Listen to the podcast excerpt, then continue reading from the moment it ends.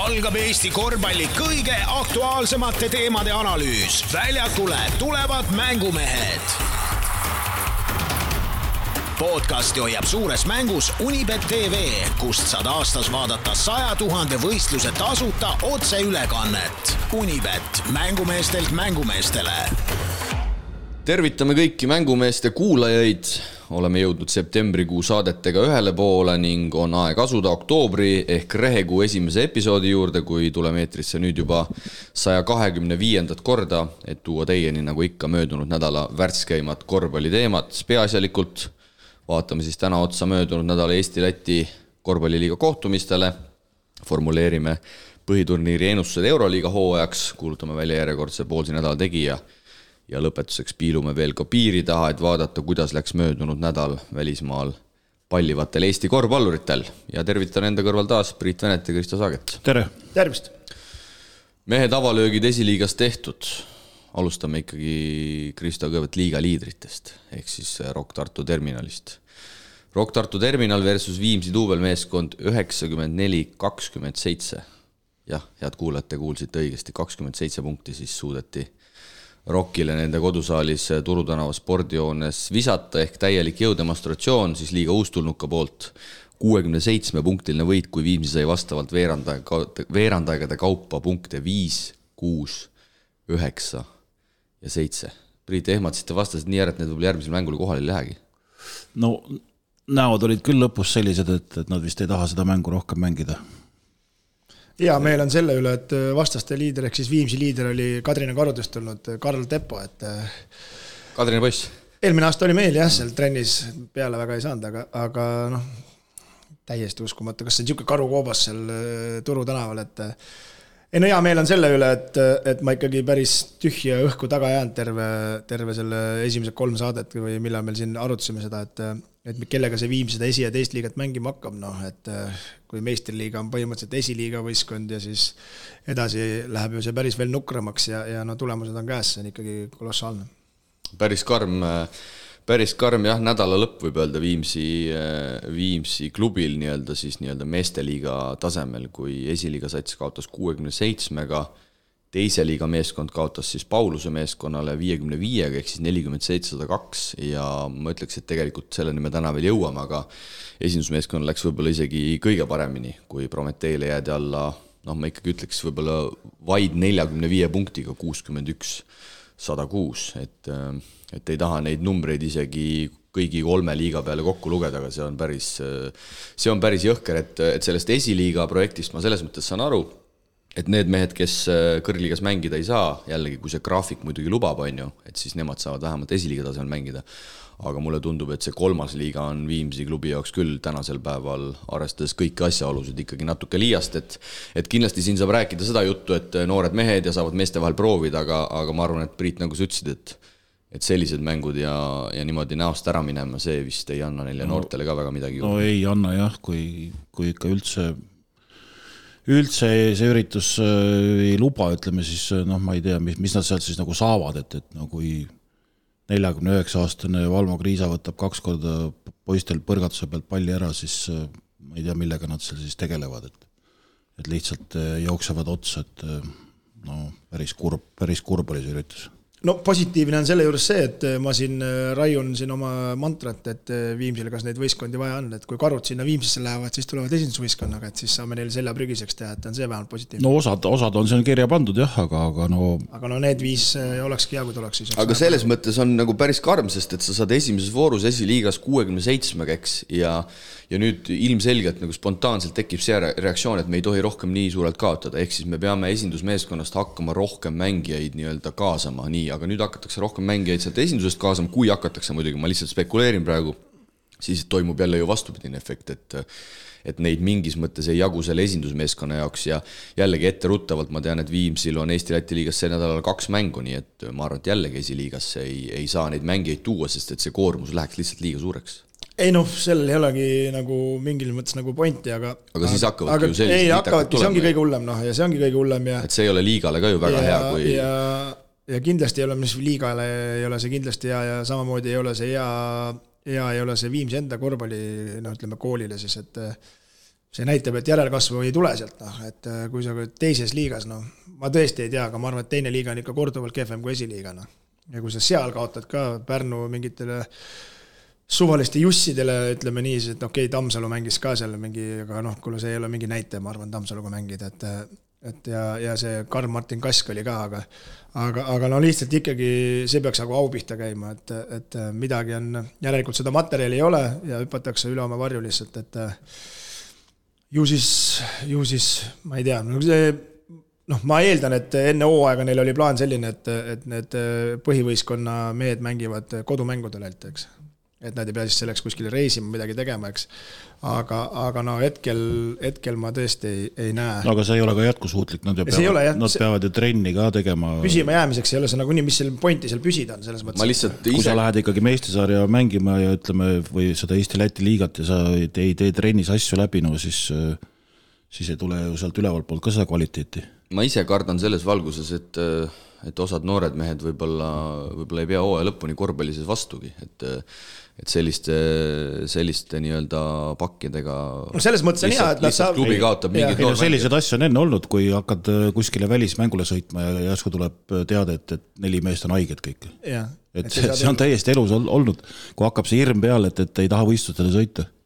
Ja, ja noh, selles mõttes on nagu jällegi positiivne, et need kutid saavad kohe aru, et neist korvpalli ei tule, et saavad keskenduda haridusele, noh jah, sest et äh, jällegi, kui tõsisemalt rääkides, siis äh, ega nende kuttide nahas olla ei tahaks, et, äh, et sa lähed ikkagi reede õhtul Tartusse, eks sa saad kamba peale kokku kakskümmend seitse silma, et, et ega ta psühholoogiliselt kerge ei ole, aga aga ka teil, Kristo, avavoorus läks, läks ikkagi hästi, olgugi et ma ise võib-olla eeldasin suuremat üleolekut, Kadrina karud võidavad siis eelmise hooaja kordus, finaali kordusetenduses Eesti Maaülikooli üheksakümmend kolm, kaheksakümmend kuus, Kristo Saage, rida olgu siis ka ära öeldud, veidi vähem kui kakskümmend neli minutit, seitseteist punkti, viis lauda, viis söötu, kolm vahelt lõiget, kaugvisked kümnest kolm, vabavisked endal, endale omaselt hästi, üheksast kaheksa.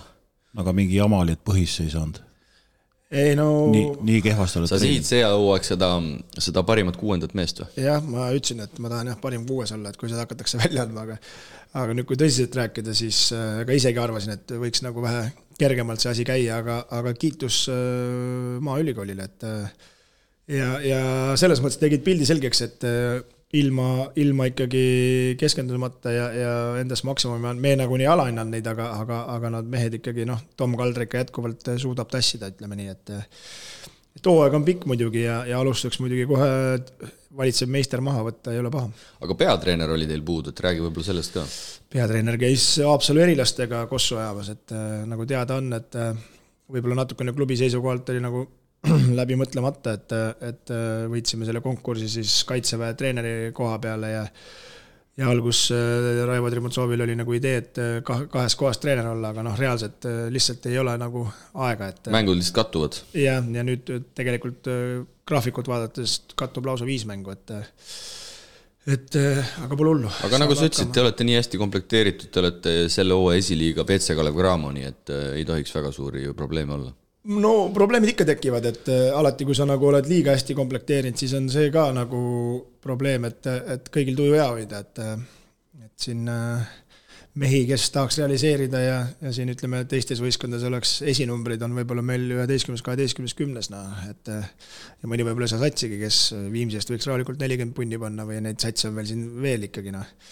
Aga igal juhul äh, ma arvan, et top kaheksa on niisugune väga võitluslik ja kergelt ei tule midagi, et äh, kui hakkad nii mängima, nagu Kalev Cramo siin tihtipeale Eestis mängib, et teeme poole jalaga, et siis, siis on karistus kiire tulema kümme võistkonda siis avavoorus esiliigas käisid väljakul, me ei ole veel võistlustules näinud Paide Viking Window'd ja, ja Tartu esindusmeeskonda, esindusmeeskonna duubelvõistkonda, aga siin tegelikult avavoorus oli suuri, suuri võite või vastupidiselt siis suuri kaotusi teisigi ja nagu me eelmises saates rääkisime, siis see esikaheksa tegelikult sel hooajal võiks äh, praeguste koosseisude pealt ikkagi nagu nii-öelda ära eristuda ja tundub, et et neli sellist nooremapoolsemat võistkonda ikkagi jäävad sinna tahaotsa. et, et eelmisel hooajal see keskmine tase oli vist selles mõttes äh, veidi kõrgem, et, et ainult see Nord nii-öelda seal lonkas jalga, aga teised võisid kõik omavahel mängida. no oligi, ütleme, et kaks vooru ju enne lõppu oli siin ju Kuremaal Oli ikka väga tihe. jah, et siin oli nagu lõpuni, et ainult jah, see Nord oli nagu mängust väljas, aga no siin hetkel ma ütlen, julgeks küll väita, nagu siin sai ka eelmine saade räägitud, et Tallinna Kalev, Audentes, Viimsi ja ja kas see üks sats meil on siis veel Rapla otsida. ah, Rapla, jah, Rapla, et need, need võiks olla nagu seal omavahel mängida üheksa kuni kaksteist ja ja ülejäänud peaks nagu suht kindlad olema, aga no nagu selle aasta süsteem selles mõttes on nagu, on nagu kasulikum, et või noh, põnevam, et Final Fouri pole, et sul on ikkagi tähtis ka esikahe hulka jõuda põhiturniiril, et koduväljaku eelist saada poolfinaalis, noh. aga sel nädalal olete siis mõlemad võistlustules juba võõral väljakul, reede õhtul no Priit, Maaülikool siis EPA spordi, spordihoones juba hoopis teist teravastane. no eks me lootsime ja valmistusime Viimsi vastu ka, aga, aga nad tulid niisuguse nõrgema satsiga, noh jah, nüüd saab esimese tõsise mängu teha. ja teil, Kristo, siis Paide Vikingid? Kajupank. ei, seal on ka rosterit kõvasti, et neil on muidugi iga aasta olnud rosterit okeilt, aga aga ei ole nagu välja vedanud, aga noh, nüüd on uus treener, Rait Keerles, vaatame, mis, mis tema välja mõtleb. lubad ikkagi, et jätkate võidukursil? No plaan on ikkagi kuni kevadeni mitte kaotada ja loodame, et kevadel see esimene kaotus ei tule. möödunud nädalal sai siis välja kuulutatud mängumeeste järjekordne, järjekorras kolmas mälumäng, mis saab siis aset leidma nüüd juba veidi vähem kui kuu aja pärast, reedel, kahekümne seitsmendal oktoobril, algusega üheksateist null null ikka Unibeti spordibaaris. hetkeseisuga juba seitse võistkonda end kirja pannud, kui kokku siis mahutame spordibaari ära maksimaalselt kakskümmend viis satsi olgu öeldud, et ühes võistkonnas lubatud maksimaalselt neli mängijat ja pärast mälumängu lõppu, nagu ikka suurel ekraanil Euroliiga kohtumine, sel korral siis Panathinaikose ja Baskonia vahel algusega kakskümmend üks, viisteist, ehk siis tulge kõik osalema. seeläbi on ka kindel see, et korraldame mälumängu õhtuid ka edaspidi, sest kui huvi on, siis teeme, kui huvi nii väga ei ole, siis siis ei tee. siis ei ole mõtet ka teha. et kui... nii nii lihtne see ongi, aga. see on täpselt samamoodi nagu saali tulemisega, et kui tuled saali ja näitad austust äh, võistkonnale, et sa oled nende selja taga, siis meil samamoodi, et teeme mälumängu ja kui kohale ei tule, siis järelikult kedagi ei huvita tea. palju teil rahvast oli siis? jah, peab ikkagi ära tegema siin erinevat infot siin jookseb ringi, et äh, basketis oli kakssada viiskümmend pandud. Äh, tehti sikku teile või? ei, keegi luges seitsesada, aga noh, reaalne, ma arvan, oli neli-viissada, noh. noh, niimoodi kõrval, no väljakult vaadates ikkagi oli hea, et see mäng nii tihe oli ja rahval oli nagu, möll käis ikka, et, et ei olnud niisama nagu teatris istumine, et ikkagi kisa ja möll oli ka, nii et, et täitsa okei okay.. aga aeg on nii kaugel, et võtame ette tänase saate esimese osa. Eesti-Läti korvpalliliiga ülevaate toob teieni katuste ja metalltoodete ekspert Ehitusladu OÜ kvaliteetse ja pühendunud teenuse leiad kodulehelt ehitusladu.ee. eelmisel nädalal jätkati kuuenda Eesti-Läti korvpalliliiga hooajaga, kui kokku mängiti antud nädalal siis kaheksa kohtumist, oli mitmeid põnevaid ja, ja lausa ka lisaajaga mänge ning ütleks, et nii mõnigi suur üllatus tegelikult leidis aset, silmas pidades eelkõige siis Rapla võitu võõrsil Ogre ning Tehnikaülikooli ajaloolist esimest võitu koduväljakul Riia VEF-i vastu. Ja, ja hakkame minema siis nädala algusest, kui kolmapäeval, äh, kolmapäeval pandi pall mängu suvepealnes Pärnus. Ja Pärnu, ma ütleks ikkagi näiliselt üsna kindlalt käis, käis Keilast üle kaheksakümmend kolm, kuuskümmend kuus, et ma arvan, et äh, nii paljudki arvasid, et see võiks olla selline äh, üsna tasavägine mäng, äh, mingis mõttes võib-olla isegi niisugune fifty-fifty mäng, et Pärnul koduväljaku eelis selgelt, seitsesada seitsekümmend kaks inimest oli ka saalis, nii et päris ilusti Pärnu sai, sai hooaja esimesest kodumängust, kodumänguks rahvassaali, aga tegelikult üsna kindlalt Pärnu selle mängu võitis, kui enne viimast veerandaega oli, oli nende edu juba kakskümmend üks punkti. jah, vot äh, need kaks meest siin mul laua taga ka on, olid nagu päris enesekindlad enne hooaega, et praegu hakkan vaatama, et võib-olla panin Keila kolmeteistkümneks võib-olla liiga kõrgele isegi, et oh-oh-oo. no minu jaoks oli see selles mõttes märgiline mäng, vaatasin ise ka seda huviga ja, ja, ja Viimsi kindlasti ei olnud see, see koht, kus seda Keila tugevust või nõrkust nagu testida ja, ja vaatasin ise ka seda huviga ja, ja no pärast teist mängu, mis sel nädalal Keilal oli no selgelt nõrgem, selgelt nõrgem ja, ja need täiendused ei ole ikkagi need ja, ja eestlased ka ikkagi kahjuks on, on nagu eriti Kasemets, kellelt ootaks rohkem või nagu liidri rolli on täiesti varjus ja ei oska, ei oska nagu sinna süsteemi panna. minu silmis muidugi seda süsteemi ei olegi, et see on täiesti kosmos. kas sa, Priit äh oled, oled Kristo sõnade taga või me ikkagi võime selles suhtes anda Keilale natukene hõlpu, et, et ootame kapteni Kristiinini tagasi ja siis, siis teeme suuremaid järeldusi? ei no vaata, Kristiinin ei hakka ju palli jagama kellelegi, nii nagu, nagu tagamängijad peaks olema, no eelmine aasta ikkagi mängujuhtide paar, Vitols ja, ja, ja Sten Saaremäel, no see oli hoopis teine tase ja ikka oskasid tempot nagu kontrollida ja natuke hoogu maha võtta. no see, mis eile näiteks toimus seal sellised üleeile. või üleeile jah, no see oli ikka ebareaalne, kuidas nad ei, absoluutselt jooksid lihtsalt äh, vastasega kaasa, kelle, kes, kes armastab tempot. ja no see, see oli täielik äh, katastroof, noh. et see, kes neil mängujuhiks oli nii-öelda otsustaja võetud, see ei otsusta absoluutselt mitte midagi, see otsustas ainult poiste vastu esimeses mängus midagi.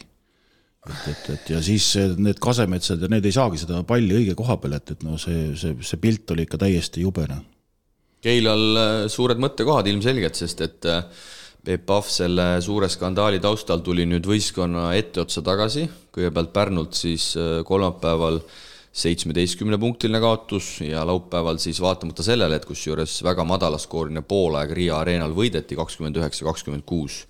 lõpuks mäng kaotati viiskümmend kuus, seitsekümmend seitse, kui Riia Seeli võidab kolmanda veerandaja kakskümmend üheksa, üheksa ja mis hakkas statistikast eelkõige silma, ma ütlen kohe ära, et ma ise seda mängu ei näinud, siis äh, Keilal tegi skoori vaid viis mängijat, eestlastelt tuli kokku kolm punkti.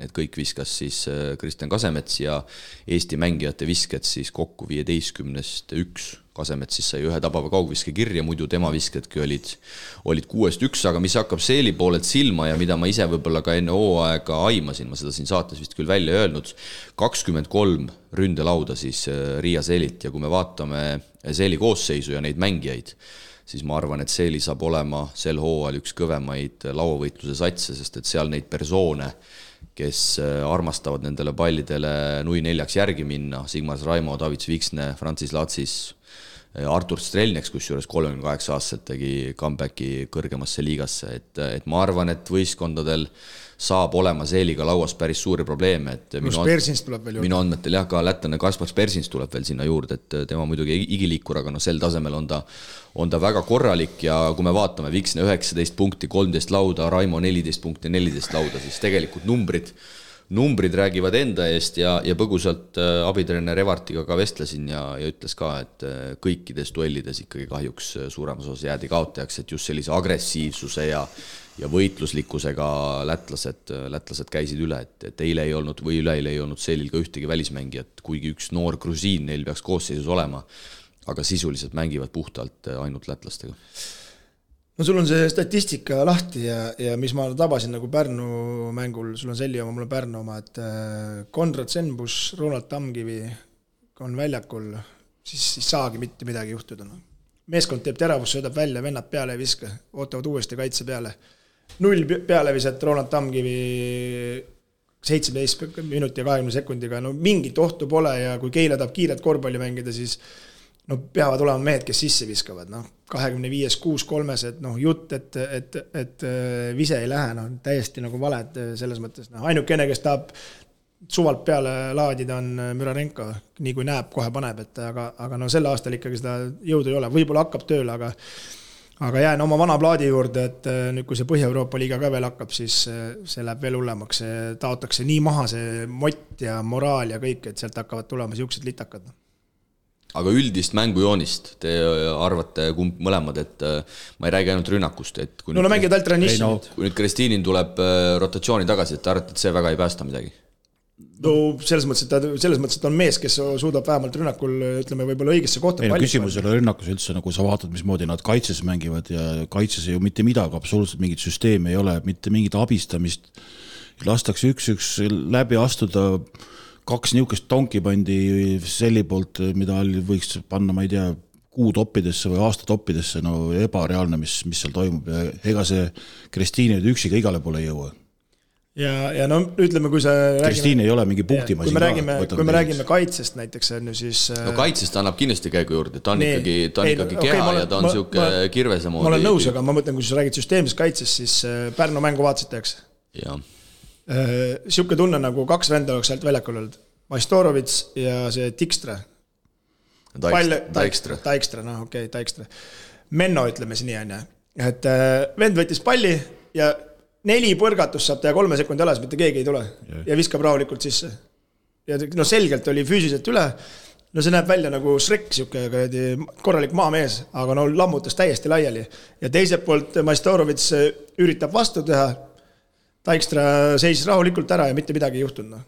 jah, mul on, mul on Maistorovitši vasaku käe osas väga suuri kahtlusi, et äh, mulle tundub, et selle, selle mehe puhul kaitses äh, piisab, piisab ühest asjast, lükka üks pool kinni ja, ja sest et noh, selles antud mängus Dijkstra jäi ikkagi selgelt serblase vastu, vastu peale, seal ei jäänud mingit küsimust. ei no isegi kui ta punkte viskab, siis ta kaitset ei mängi üldse. noh, ja siis võtame järgmise paari, ütleme noh, Pärnu mängust rääkides on ju. Kevin Anthony Johnson ja siis äh, eelmise aasta see. Isaiah Hart.. Hart, no Hart riietas täiesti täiesti lahti, jah. täiesti lahti. tal vist poolajaks oli äkki, no siin näitab pluss-miinus ka, miinus kakskümmend kolm kahekümne üheksa minutiga, eks. Johnsonil siis ja teiselt poolt siis Hart mängis kolmkümmend minutit ja pluss neliteist ei olnud ka võib-olla kõige suurem, aga, aga no Hart pani ikkagi selgelt No selles selgelt. mängus Johnsoni paika, seal ei olnudki küsimust. leidis, leidis oma mängijaid, ajas mängu kiireks, tõmbas tempot alla, kui vaja, viskas sisse.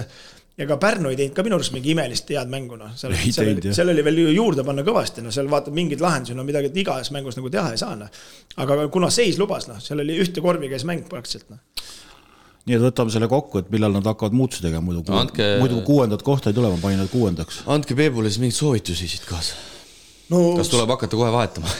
Ma arvan, et need mängijad on garanteeritud hooaja lõpuni no kahjuks. seda ma saan aru, jaa, aga tuleb kedagi juurde võtta või leida siis äh, raha juurde, aga Peep, ärgu ise leidku, et lasku sellel Einal otsida seekord siis, et ma tõmban natukene ikkagi tuure maha, vaatame, ootame selle Kristiini tagasi, sa oled Kristo ennegi siin saates kõvasti paugutanud. Ei, ma saan aru, aga- aga- et ma ei, ma ei väida, et see nüüd mingi imemees on, aga see kindlasti toob neile vähemalt ühe rotatsioonimehe juurde võib-olla siis äh, läheb see keskmine kvaliteet natuke paremaks, et vaatame siis selle Keila üle. kas see Johnson arvad, et hakkab siis paremini söötma, kui Kristiini tuleb väljakule, hakkab seda- mängu lahti ei- paremini, hakkab palli õigesse kohta panema? seda ma, seda ma Kristo ei arva, aga, aga ma toon lihtsalt selle võrdluse, ma ei ole Kristiinit sel hooajal väljakul näinud, aga ma toon lihtsalt selle kirvese võrdluse eelmise hooaja Pärnuga, et et üks mees võib mängu päris palju muuta, sul on õiged pointid, ma ei vaidle üldse vastu, et et Johnson, kui see Viimsi mäng välja jätta, on olnud äh, kehvake, aga, aga las, las, las ta nüüd ka natuke kohaneb. ja sellega ma olen nõus. tema, teda räägime kolmest mängust ja teda saab paremaks teha, aga kõige suurem murekoht on praegust ikkagi Kasemets, Tammkivi, Sengpus. et eh, no kui sa oled nagu väljakule pandud, isegi kui sa kaitse ära seisad, no kui sul on vaba koht, sa pead viskama, sest sa muidu tõmbad selle rünnaku lukku, noh, ja, ja no aga jällegi ma tuleks selle Vitolsi eelmise hooaja efekti juurde, et see viis koma kaheksa söötu või palju tal oli keskmiselt, see ei olnud niisama, et et tihtipeale on niimoodi, et kui võistkonnas on väga hea mängujuht, siis teised mehed näevad ka väljakul palju paremad välja. absoluutselt. et, et aga, aga ma ütlen veel kord, et ma ma annaks Keilale veidi aega, et me räägime praegu kolme mängu pealt, seis ei ole üldsegi mitte hea, see on nagu, see on nagu fakt, et kaks suurt kaotust ja ikkagi põhikonkurentide vastu, keda sa tegelikult pead võitma, et seda play-off'i saada, mida Peep ju tegelikult on ka välja öelnud, et nad tahavad play-off'i pääseda, et et siin on, siin on mõtteainet küll, aga, aga vahelduseks, et natukene nii-öelda emotsiooni maha saada, võtame Olgeri kirja Pärnust. katsume ühe asja ära klaarida.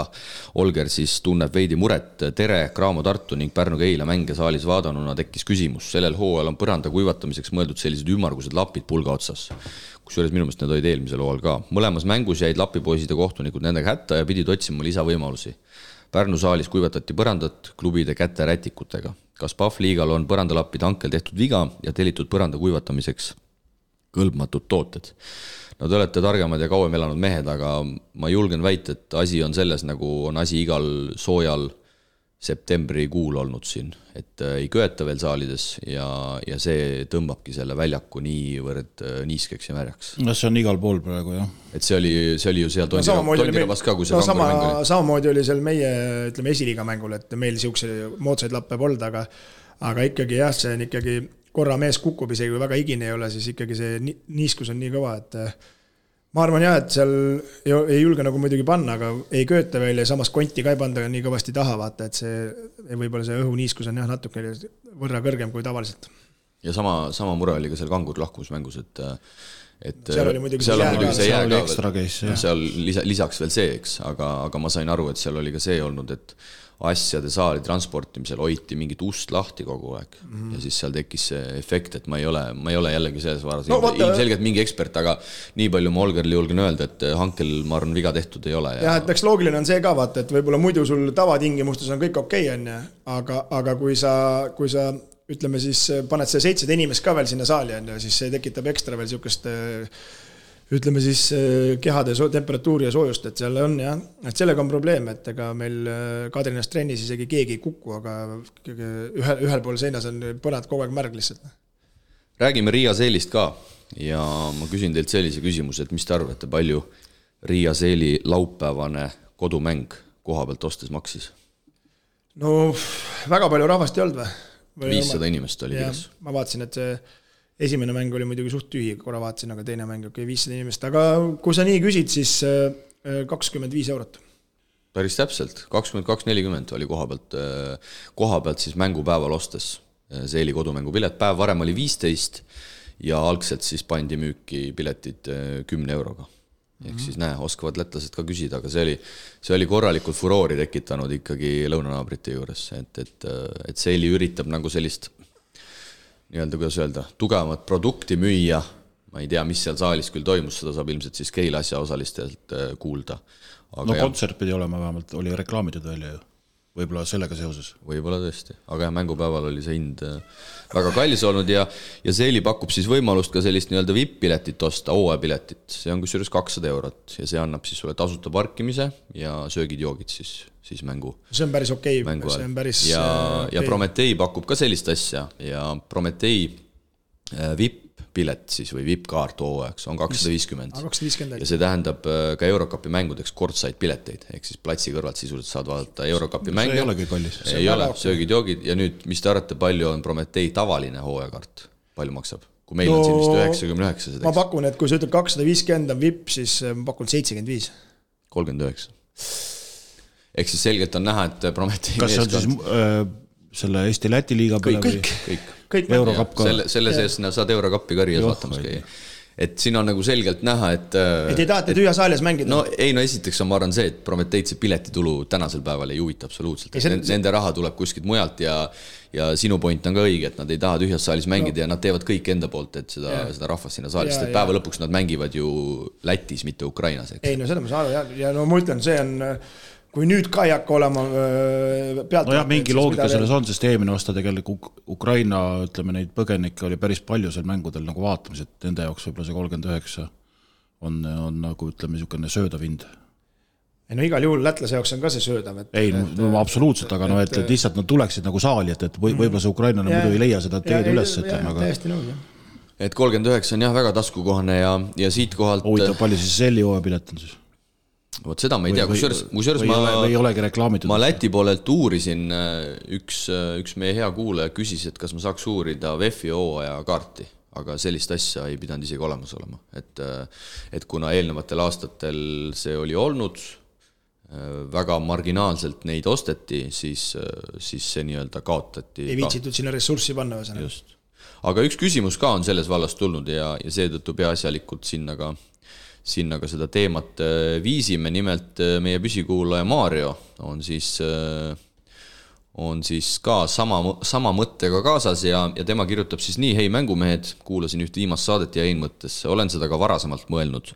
nimelt, kui soovin mitme erineva meeskonna kodumänge vaadata, siis peaksin huvilisena ostma mitme meeskonna hooajapääsme. Enda näite tooksin välja, et näiteks Tallinnas ja selle lähiümbruses on meil viis võistkonda, see tähendaks päris suurt väljaminekut et omada viie võistkonna hooajakaarti, otse loomulikult. korvpalliliidu lehel on viide piletitele, mis viib piletitasku kodulehele ja osta sealt piletid, kuhu soovid. samas ei ole võimalust osta hooajapääse kõikidele mängudele, olgu see siis Pärnu, Tartu või Viimsi kodumäng.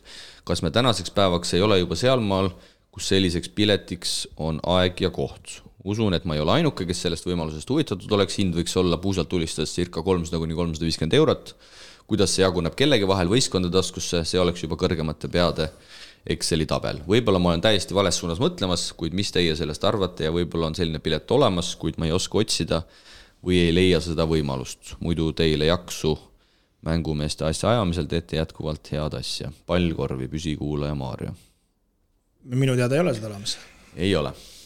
ja, ja... uurisin, uurisin seda teemat ka liiga juhilt Henri Ausmalt ja Henri ütles mulle, et et kunagi oli olnud kunagi ammu oli, jah. liiga hooajapääse, aga jällegi samal põhjusel, nagu ma just VEF-ist rääkisin, see ei olnud ülemäära populaarne, heal juhul et paar inimest selle ostsid ja siis äh, nõukogus otsustati, et edaspidi on vaid klubid enda, enda hooajapääsmed ja, ja noh, teine keeruline aspekt selles on, on ka see, et noh, klubide jaoks on see tegelikult ju äh, ju üsna läbipaistmatu, et kuidas seda tulu jaotada, näiteks ma ütleks, et Tartu kindlasti ei ole selleks huvitud, sellest huvitatud. absoluutselt.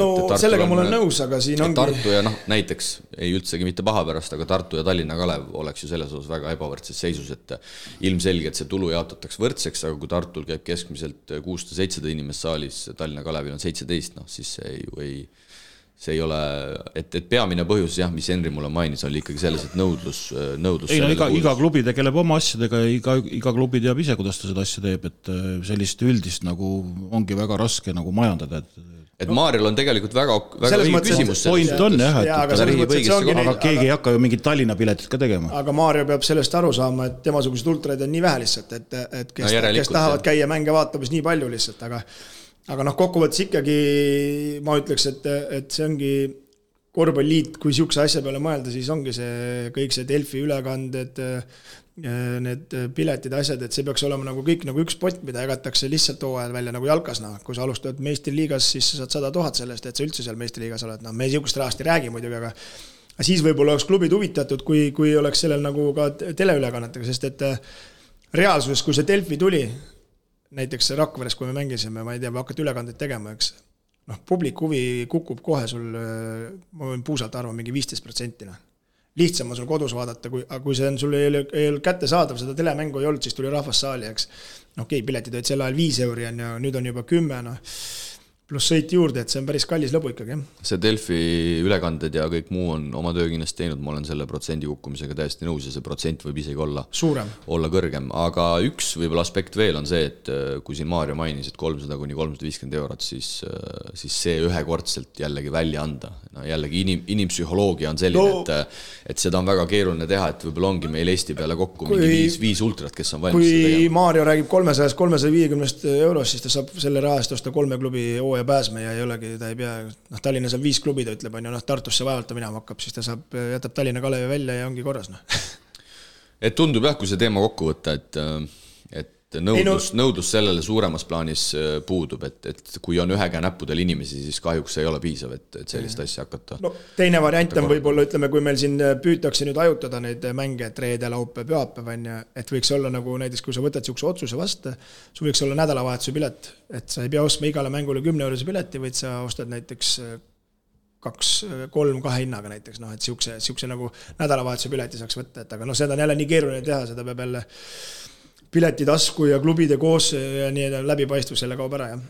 Aga läheme siit edasi ja, ja räägime mehed Pärnust, kuna Pärnut on äh, sel nädalal ees ootamas äh, FIBA Europe Cupi kvalifikatsiooniturniir. Ja rõõm on tõdeda, et see turniir toimub äh, Pärnu spordihallis ja see turniir hakkab siis juba homme, kui Pärnu meeskond on kolmeses alagrupis ja see kolmene alagrupp tuleb võita homme mängitakse kell seitse Islandi valitseva meistri Tindastoli vastu, kolmapäeval mängib Tindastol siis Kosovo hõbeda Trepka vastu ja neljapäeval siis Pärnu omakorda on mängimas äh, Trepkaga. Ja täpselt nii ongi, kes selle kolmes alagrupi võidab, see pääseb siis FIBA Europe Cupi sarja ja, ja tegelikult kui võib-olla kontrollmängud Pärnu osas äh, nii palju lootust ei andnud, siis äh,, siis selles mõttes äh, pilt on praeguseks hetkeks hoopis teine võidetud on äh, võõral väljakul Tehnikaülikooli meeskonda ja kolmapäeval siis, nagu juba mainitud sai, võideti ikkagi väga kindlalt äh, kodus ka, ka Keilat.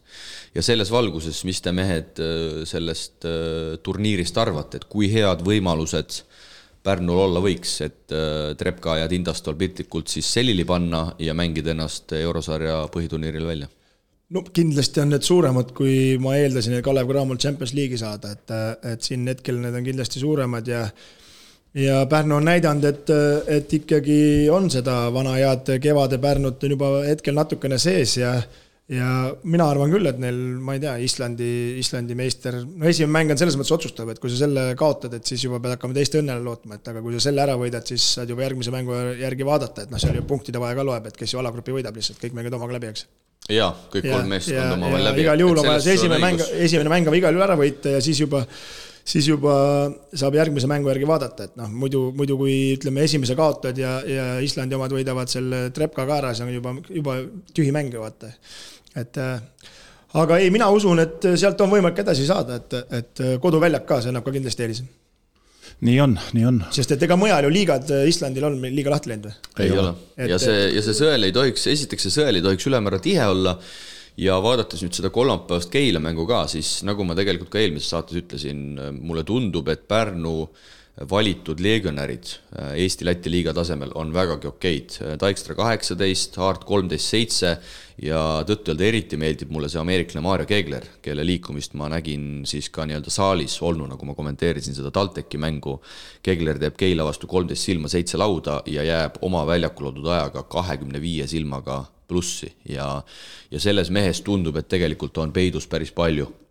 arvestades, et ta selgelt ei ole oma parimat vormi saavutanud väike murekoht võib-olla eelmisel nädalal minu poolt oli Eesti mehed, aga nagu me näeme, kui ka seal tulevad mehed kaasa, Tamm viisteist, Valge neliteist, noh siis Pärnul tegelikult on päris hästi ja siis tuleb neid punktikesi ka, kaheksakümmend kolm siis äh, Keilale kokku. et kui nüüd sama joont suudetakse hoida, suudetakse mängida oma selle kaheksase rotatsiooniga, millega nüüd reeglina on mängitud ja kui seal enamik mehed teevad oma ära, siis tegelikult võimalused võiks olla, olla päris head. ütleme nii, et seal on, on sees rohkem veel, veel kui, kui tegelikult on välja näidatud, et ega siin nad kõik ju ideaalselt pole keegi äh, ühes mängus nagu õnnestunud ja, ja Keegleri puhul kus ta eelmine vastu mängis? Sloveenia kõrgliigas tegi ja, väga korralikult. ikkagi Euroopas olnud, et jube palju tegi jookse, et see võib-olla jaladel ei jõua enam järgi ette, aga, aga, aga sellel mehel on küll jah, seda mängu lugemist ja noh, Füska on ikka venel päris kõva, et äh, TalTechi vastu mäletad ju, milline ülevalt alla lajatas, et et seal on kindlasti ja no ütleme nii, et äh, kui nüüd tui-tui-tui need vigastused ei hakka jälle siin segama, siis äh, siin, siin on äh, panin Pärnu õigele kohale kaheksas. sest et komplekteeritus äh, esimeste mängude näol tundub neil olevat täiesti okei okay, võrreldes siin mõne teise võistkonnaga, et et nagu siin eelmine saade ka sai ka Johni kiidetud, et ilmselt korralik eelarve ikkagi selleks hooajaks on kokku pandud, ega nad niisama ei ole sinna eurosarja läinud, sul peab Excelis mingi kate olema taga ja, ja ma arvan, et need need välismaalased, kes on valitud, et seal on, seal on see hinna-kvaliteedi suhe on, on ilmselt ikkagi päris hästi paigas, aga ma viskasin põgusa pilguga vastastele, eh, nii palju, kui seda infot saada oli. Islandi meister Tindastol siis eh, noh, koosneb peaasjalikult Islandi meestest, aga seal on ka välismängijaid, Adomas Trungilas. viis, viis välismängijat. kõigile väga tuttav eh, mängumees, lisaks on lätlane Davis Keks, siis on kaks aastat tagasi G-liigis mänginud Nigeeria koondislane Steven Domingo ja siis on üks britt seal tagaliinis eelmisel hooajal, kusjuures äh, Tindastolli finaali vastase ridades mänginud, mänginud mees, nii et, nii et seal on selline päris korralik komplekt Islandi meestest ja välismängijatest ja, ja Trepka, kes on Kosovo liigas kaks esimest mängu ka mänginud, esimese võitis neljakümne seitsmega ja teises võitis kusjuures Pristinat ennast kaheteistkümnega, nii et tundub, et ega see Trepka ei ole ka mingi mingi äh, selle sammuse pealt äh, riisutud kolmekümne-aastane Britist mängujuht Devon Van Ostrum, ilmselt olete kuulnud, kaks tuhat üheksa kuni kuusteist Baskonia süsteemis, sai Baskonias ka mõned mängud kirja, kuid suurem osa aja on laenul veetnud eelmisel hooajal Slovakkia liigas üheksa koma kolm punkti, viis koma üks lauda, kuus koma kuus söötu ja ka aastad Kreeka kõrgliigas ja Hispaania esiliigas, nii et äh, Kosovo satsidel seda seda rahakest on, et neid välismängijaid võtta, et eks me nende Kosovo mängijate taset enam-vähem, ma arvan, oskame aimata aga kui ikkagi võtad sinna juba kolm-neli väga korralikku välismaalast, siis äh, siis on nendega, ma arvan, tükk tegemist. no ütleme nii, et Islandi pundiga eelis võiks see olla, et nad ikkagi ei ole mänginud. ei ole mänginud jah, liiga hooaeg ei ole alanud. jah, et ei ole mänginud ja võib-olla ei ole veel selles, selles mõttes niisuguses konditsioonis nagu Pärnu hetkel, aga aga noh, kui sa siin loed ette, ega see trepp ka siis mingi lihtne ei ole, et et loodame, et Pärnu ikka kohe esimeses mängus paneb, paneb jala maha ja, ja siis trepp ka vaatame, aga no ma, ma arvan, et või loodan südamest, et nad saavad sinna peale ja, ja, ja siis võitlevad edasi. absoluutselt ja, ja kutsume kindlasti üles kõiki, kõiki nii pärnakaid kui ka teisi Eesti korvpallisõpru minema Pärnusse, Pärnut toetama, sest et mis saaks tõesti meil selle vastu olla, et üks Eesti, Eesti klubi veel lisaks Kalev Cramole siis mängiks FIBA EuroCupi sarjas põhiturniiril kaasa, et on, mida jälgida on millest rääkida ja, ja nii edasi ja nii edasi ja mis kõige olulisem, Eesti mängijad saavad ju jällegi rahvusvahelist, rahvusvahelist kogemust, kogemust juurde, aga, aga läheme siit mängudega edasi kronoloogilises järjekorras ja reedel oli kaks väga tulist andmist. kaks väga tulist andmist, mõlemad mängud läksid lisaajale. üks positiivne emotsioon, teine kahjuks negatiivne emotsioon, kui Tartu mängib koduväljakul kolm minutit enne normaale lõppu maha neljateistkümnepunktilise eduseisu, lõpuks Ventspilsile lisaajal kaotatakse kaheksakümmend kolm, kaheksakümmend kaheksa ja seevastu ma ütleks, et selle nädala, eelmise nädala isegi suurim üllatus minu jaoks, Rapla lisaajal võidab väljas Ogret, Ogre siis uue saali hooaja avamängus seitsekümmend seitse, seitsekümmend viis. no see oli jah, pauk, pauk äh, ikka kõva, ütleme, et äh, kõik märgid nagu näitasid, Ogre peaks vähe tugevam olema, aga ju siis äh, Rapla püüdis nad millegagi kinni. et no oligi, nagu arvata oli, et nii kui, kui Toomits on tagasi, on see Rapla hoopis teist nägu, et äh, nii ta ka läks, et aga aga no ikkagi kõrget lendu ma neile ikkagi ei ennusta, et äh, ilma igasuguse, igasuguse ütleme siis äh, negatiivse emotsiooniga, kui ikkagi Tormi Niits on su parim mängija, keda sa pead kolmkümmend üheksa koma neli minutit väljakul hoidma, siis äh, väga kaugele sellega ei purjeta. Ja Rapla siis kahes aspektis, mis on tänapäeva korvpallis väga olulised, nii lauavõitlus kui pallikaotused, tegi head tööd, ise võeti ründelauas siis neliteist palli, mille kaudu saadi kuusteist teise võimaluse punkti ja Ogre sunniti kahekümne kolmele pallikaotusele millest Rapla siis sai omakorda kakskümmend üks äh, silma, nii et see oli kindlasti võidu, võidu võti, tuhat inimest siis täpselt ja vaadates neid Läti kodumängude publiku arvusid, siis tundub, et Lätis on konkreetselt kas kakssada inimest, kolmsada inimest, viissada inimest või tuhat inimest, et seal, seal nagu niimoodi joonlauaga neid inimesi lastakse saali, et üle viiesaja ei lase, üle kolmesaja ei lase, üle tuhande ei lase. neljasaja pealt lase, ütlevad, panevad sajase pundi kokku, lasevad sisse, kui on nelisada üheksakümmend kaheksa, siis ütlevad kõik, nelisada jääb ei saa noh. aga ei, nojah, eks see on niisugune sümboolne värk, aga, aga no kahjuks seda Ogre mängu ei näinud, aga, aga statistika järgi vaadates siis ikkagi Targais põles äh, heleda leegiga, et. Äh. no uus tagumine ameeriklane Ogrel äh, kukkus lati alt läbi ja, ja Kristaps Medis pidi siis kogu neljanda veeranda sisuliselt mängu koha peal mängima, et, et seal asjad asjad selgelt ei sujunud ja, ja Raitri Valane siis Rapla poolelt peab kiitma, tegi väga, väga hea mängu, seitseteist punkti ja oli seal, oli seal olulistel hetkedel mehe eest väljas, lisaajal, kui ma ei eksi, tabas kaks, kaks järjestikust kaugviset, nii et no kokkuvõttes ikkagi Ogrel kaks meest ainult tassisid, Apsitis ja, ja Medis, et nende kolmestega nad üldse mängus nagu püsisid, aga kuuskümmend kuus, kuuskümmend kuus oli vist see seis, millega mindi lisaajale, et suhteliselt madaskooriline mäng, noh no selle vooru märksõna on ikkagi ongi see, et äh, lätlased alustasid meist hiljem ja vaata, kui mängid nagu selle võistkonna vastu, kes juba on mänginud, siis nüüd tuli välja, et, et näed, võtame siin ka VEF-i näite, et esimene mäng on ikkagi rabe ja, ja, ja, ja, ja tulidki kaotused. Ogre kaotas, eks ju, esimene mäng. okei okay,, Selli võitis, kuna Keila oli nii kehva, VEF sai, sai tappa. et äh, noh, vaatasin ka Valmiera sai tappa.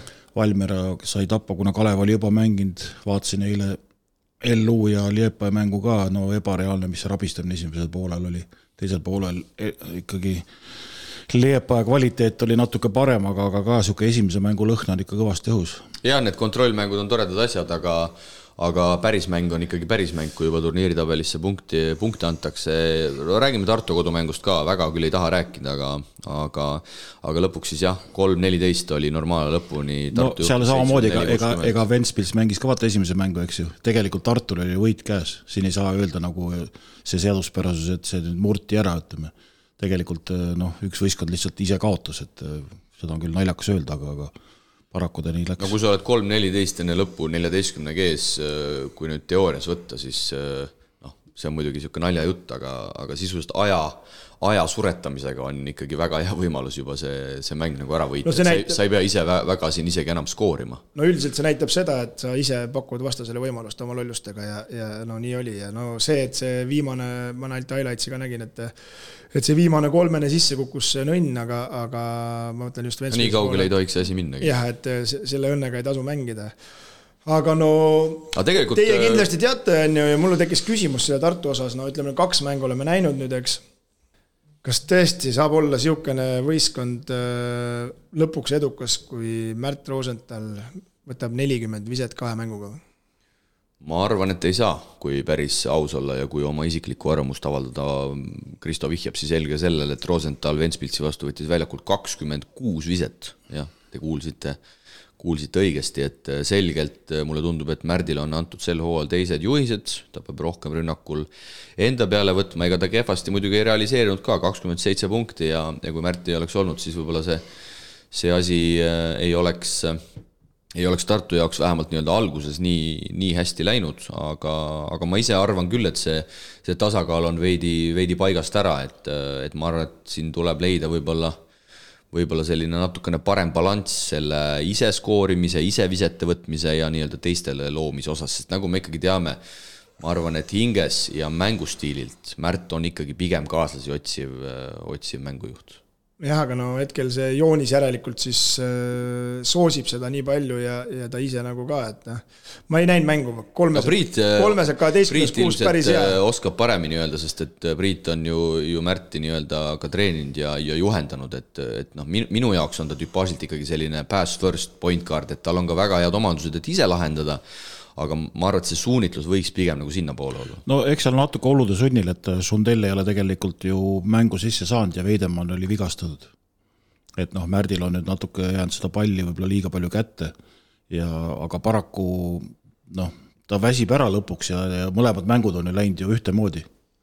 noh, esimene mäng ta söödi ära, selles mängus ka, ega ta lõpuni ju ei kestnud et, äh, et, et see balanss on natukene vähe, vähe viltu jah, et teist, teist mängujuhti nagu ei ole hetkel ja Tartu teeb siis kakskümmend kolm pallikaotust sarnaselt Ogrele ja Ventspits saab sealt üheksateist silma. ilmselgelt ütleme, Sundell ju ei suuda ju mängu juhtida. jah, aga, aga jällegi ma tuleks võib-olla selle juurde, et miks see, no. miks see Sundell nii mängust väljas on, et võib-olla seal on omad põhjused, aga, aga Sundell muidugi kontrollmängudes viskas kohutava protsendiga, et, et noh, siin on jälle see küsimus, et kaua sa sinna siis annad, kui noh, mees no, üldse just. nagu sihile ei jõua, et Sundell kaks punkti ja koos Mensisega on ta, on ta ikkagi praegu noh, väga suure küsimärgi all, Mensis üheksa minutit, kaks punkti ja mängu lõpus oli lausa selline olukord, kus äh, Vetra ei toonudki nelja veaga Mensist enam, vaid tõi Erki Urviku ja see on küll nagu väga paha märk.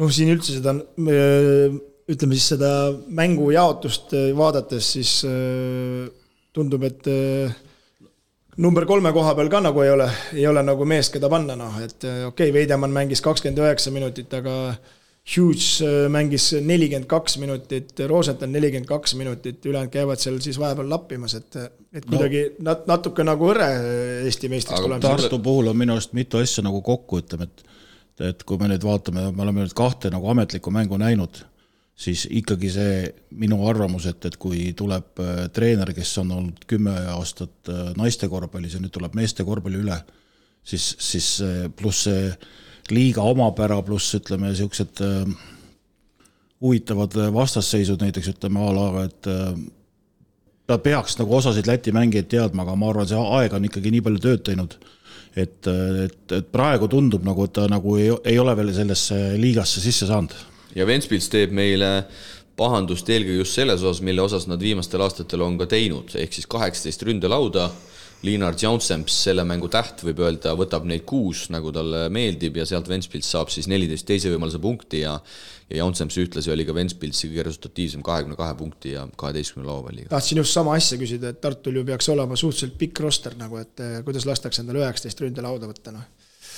ja ütleme nii, et noh, Maalman, Maalmanis võiks olla ka selline mees, kes ikkagi oma CV järgi äh, peaks olema Jaunsempsist nagu, nagu tummisem, tummisem mängumees ja ka üsna füüsiline mängumees, et et Jaunsempsil lasti korralikult hullata eelmise hooaja Bulgaaria liiga MVP El Amin, seitseteist punkti, kolmteist lauda, ehk siis ka see mees tegi tegi paksu pahandust ja, ja kõige tipuks siis veel äh, tagasiteel Ventspilsi mänedžer ilmselt joovastavate jookide taustalt siis seal, seal bussis, mis hakkas võiduga Ventspilsi moodi poole liikuma, siis Twitteris pani, et viis versus kaheksa.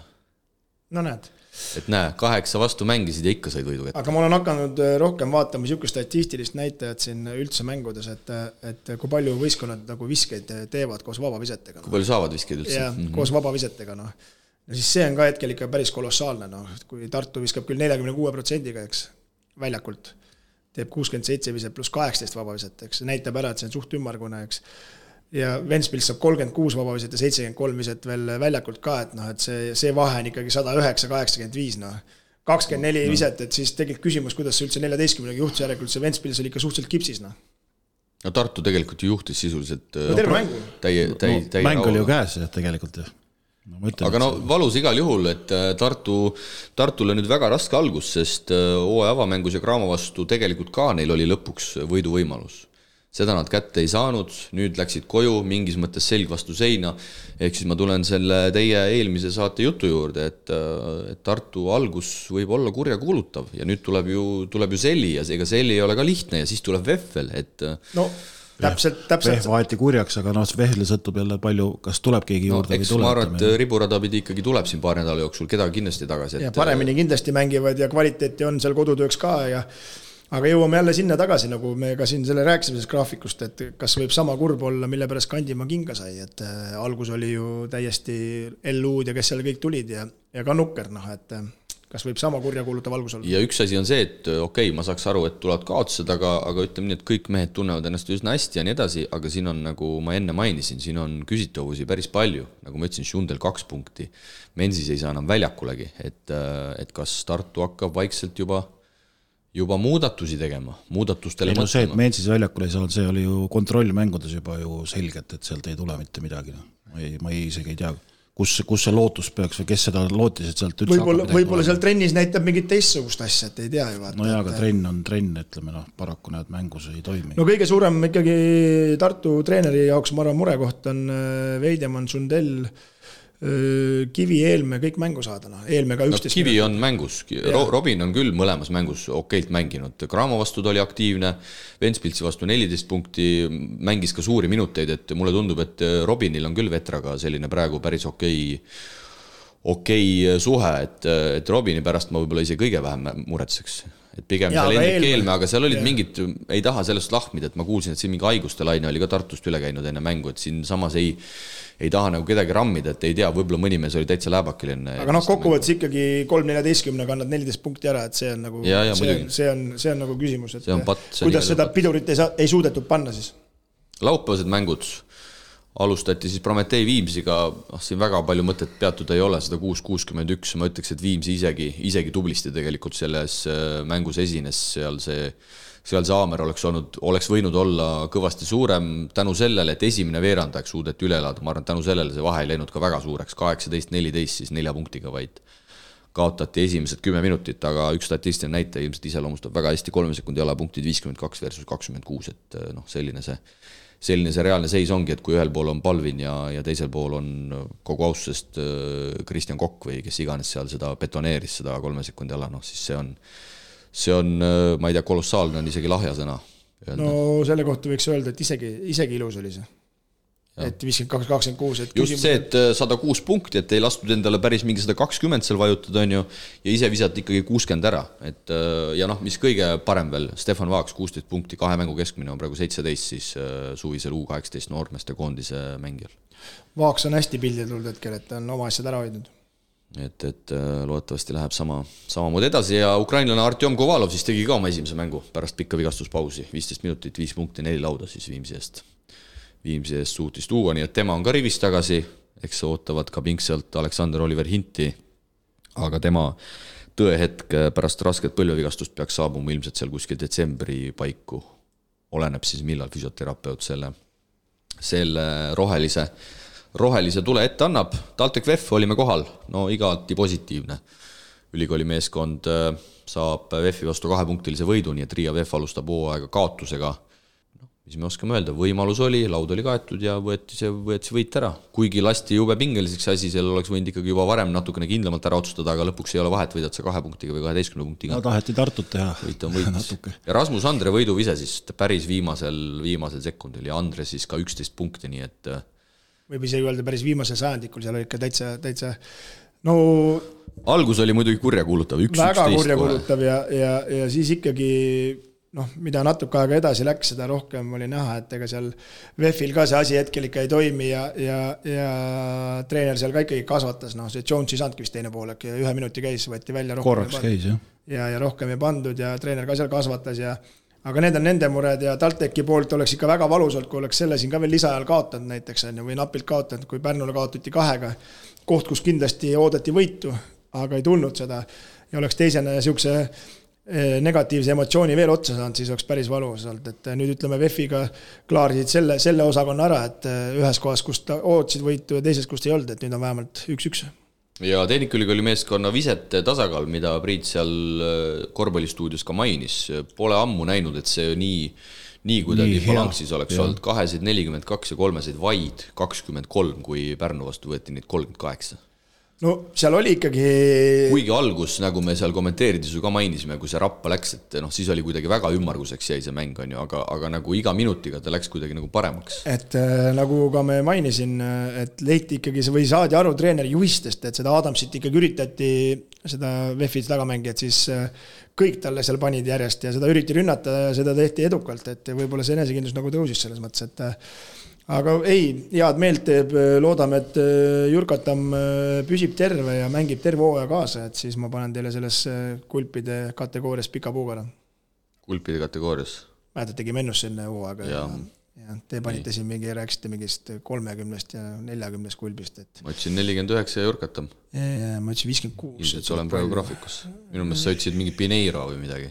ei no vahet ei ole, ma ütlesin, kaks tuleb keskmiselt, no praegust on kaks koma viis, noh aga no vaatame, see, see selleks, see oli siin, aga, aga ei noh. ei no vägev, vägev võit ikkagi. õhuke on see asi ikkagi. õhuke on küll jah, aga võit on võit. pikas jooksus, aga no ütleme, suur hulk ka ikkagi, vaatame, kui. aga kahe... jällegi, ma tuleks äh, natuke enda jutu juurde ka tagasi, mida ma siin rääkisin, et, äh, et ilmselt Tehnikaülikool on ka sel hooajal see meeskond, et nad võtavad niisugused mingid mõnusad võidud, nagu nad nüüd võtsid, neil on see kaitsesurve, neil on mingid asjad paigas, eks et nad, et nad selle pealt ikkagi saavad neid, nopivad siin nädalast nädalasse neid võite, et kui stabiilsed nad on, nagu te ütlesite, et nad ei ole, nad on õhukesed, eks, eriti korvi alt, et nii edasi.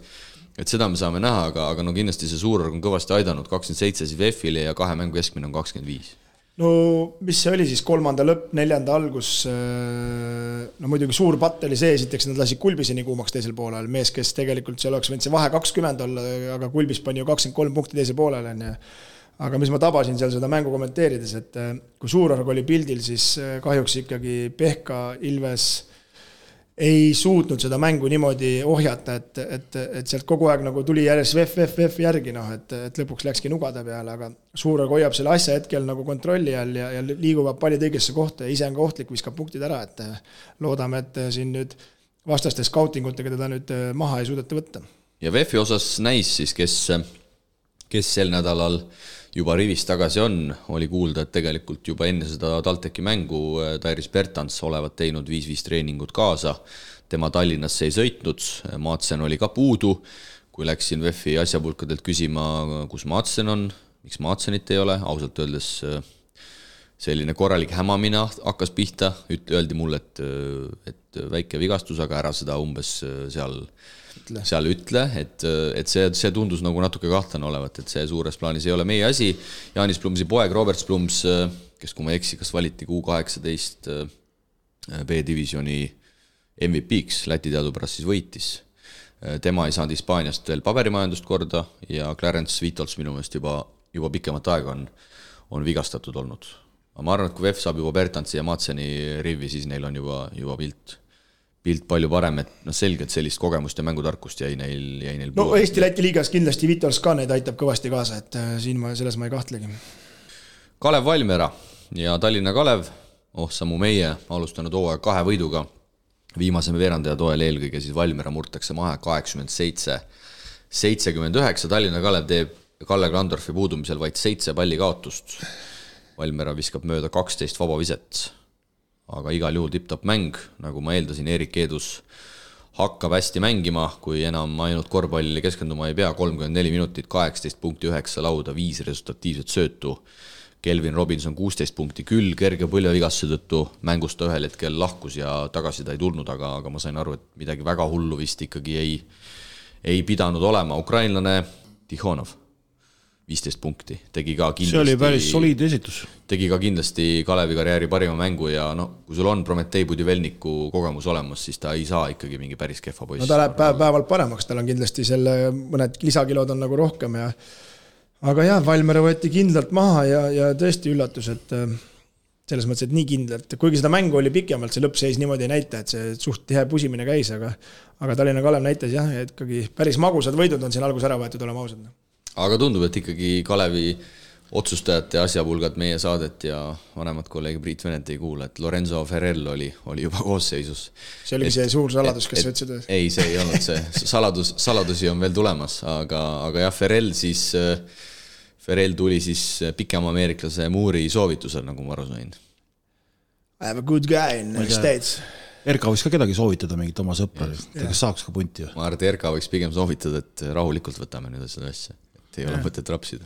aga ei, no vaatame, aga noh, see mees muidugi palju väljakul ei saanud, et uh, uus, uus, uus treener siis uh, proovis kohe ära ja, ja aga noh, kokkuvõttes äh, väga minu arust nagu hästi on, ongi just mänginud Keedus ja Paiste nagu. ja Mark-Andreas Jaakson tegi ja. ka väga hea partii, kaheksateist minutit, üksteist punkti, oli väga kõvaks abiks. et sealt, sealt kindlasti on veel kõvasti juurde panna selle Jaaksoni puhul ka, et tal on vaja lihtsalt enesekindlust ja liigutused ja kõik on tal olemas, aga aga just äh, kogenud mängijad Keedus ja Paiste on praegust minu arust seda asja nagu päris hästi koos hoidnud. ja eeldatavalt äh, ma ütleks, et see oli ka selline mündiviskemäng ja, ja see, et Kalev selle selle võrdsete lahingu lõpuks enda kasuks kallutas, sest äh, Valmieral ju nagu vaatasin järele, viis välismaalast sel hooajal, et äh, et igal juhul kõva, kõva võit ja, ja Kalevil on võimalik siit edasi aretada, sest et selle nädala telemäng on ju neil Viimsi vastu koduväljakul pühapäeval, et äh, Kalev kolm-null algus.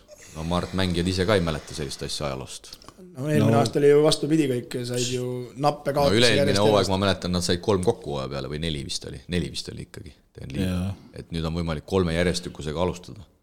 see on tore, aga kui võtad protokolli lahti, siis näed ka aeg-ajalt anomaaliad, et et äh, mitte ühtegi pealtvaatajat ei olnud kirjas, kuigi keegi luges ära, et seitseteist oli olnud ei olnud tõesti. tribüün oli ikka, mingil hetkel oli niisugune pilt, kus üks inimene istus äh, tribüüni peal, et suur, suures kaadris mäng käis ja ük, üks inimene oli. aga see on, tegelikult see on nagu, see on karm teema, aga me peame ka karmidest teemadest rääkima, et äh, Nordi saalis, eks ühel pool, kus kaamerad võtavad, on pehmed toolid. ja sinna, kuhu siis kaamera nii-öelda pilt läheb no aga kui protokolli ei panda ühtegi inimest kirja, siis neid ei saanud ikkagi väga palju olla. ei, absoluutselt. sinna aga, ei saagi alla soti panna nagu Lätis. aga see tuleks, see tuleks nüüd kuidagi nagu läbi mõelda, sest et meil on pühapäeval telemäng Nordis, nii. aga me ei taha ju müüa sellist mängu see teles. jah, kui meie kolmekesi oleme pildis ja ülejäänud rahvas pole kedagi. Äh, et, et see, võib-olla seal ei annagi midagi teha, aga seal tuleks nüüd läbi mõelda, sest ilmselgelt, kui sul on valida pehmed toolid ühel pool ja kõva pink teisel pool, siis sa lähed ju sinna pehmete toolide peale, kus on nagu sa kaamerad. sa mõtled, et need kümme inimest pehmete tooli pealt läheks ka sinna teisele poole või? Seitseteist lokal. ei, aga kuidagi peab, ei, tegelikult seal oli vist ikkagi olnud, äh, ma sain aru, nõksa alla, alla saja oli seal pehmetel ikkagi kokku olnud, aga ja. aga kuidagi tuleb see ju no, pehme osakond tuleb kinni panna siis lihtsalt. ei no see pilt tuleb kuidagi paremaks teha, sest et äh, Priit ju vaatas seal, me olime TalTechi mängul, Priit vaatas seda mängu samal ajal ähm, arvutist ja näitas meile seda tribüüni mm, -hmm. no aga see ei näe ju ilus välja. ei et, näe jah. et me võime siin nagu nalja teha, aga tegelikult selle peale peab, selle peale peab mõtlema ja see tuleb ja nüüd kuidagi välja mõelda. just, ja see on äh, noh, antireklaam ju täiesti. no seda ma mõtlengi, sellele, sellele, selleni ma tahtsingi jõuda, et see on ka tegelikult täpselt sama seis, ütleme, et, et me ei taha oma liigat ju niimoodi müüa, noh. et Priit vaatas äh, ka sellest meie mängu sellest robotkaamerast, eks ja, ja tegelikult Rakvere spordihoones on ka nii, et kõik, mis on seal mängijate poolel, seda rahvast sa näed sealt, aga teiselt poolt ei näe, aga, aga enamus rahvast istub just teisel pool nagu vaata, et et kui meil seal neid viissada inimest oli, siis kakssada, kolmsada umbes, kolmsada istub siin, siinpool, kus kaamera ei näita, vaata, et.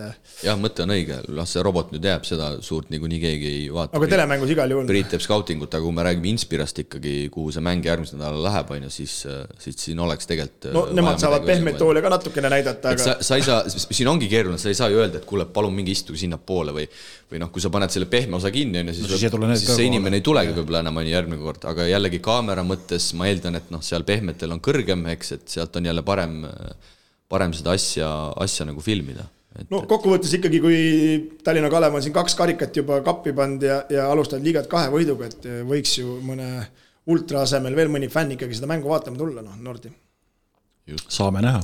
aga eile siis ka üks mäng, kiirelt käime üle, Liepa ja küll üsna rabedalt, aga lõpuks võitis Läti ülikool üheksakümmend kaks, seitsekümmend, seal päris pikalt oli tegelikult see mäng äh, tasakaalus, tasakaalus, poolaeg Liepajale vaid kolmega, Läti ülikool teeb kakskümmend neli palli kaotust, millest Liepaja saab kakskümmend kuus punkti ja Liepaja seal lauas ka päris korralikult lõpuks ikkagi võimutses, aga olgugi, et suur kaotus, LU näitas vähemalt pool aega mängust, näitas päris korralikult hambaid, tegelikult oli isegi pikemalt, tegelikult seal kolmandal veerandajal nad olid ka veel löögiulatuses ja siis viimase veerandajaga peaasjalikult see asi läks ära, tuhat inimest ja tegelikult seal ähm, näitas ka noh, Leepes samamoodi, eks, ta filmib seda kaamera või siis mis kaamerat, ta filmib seda kardinat mm. -hmm.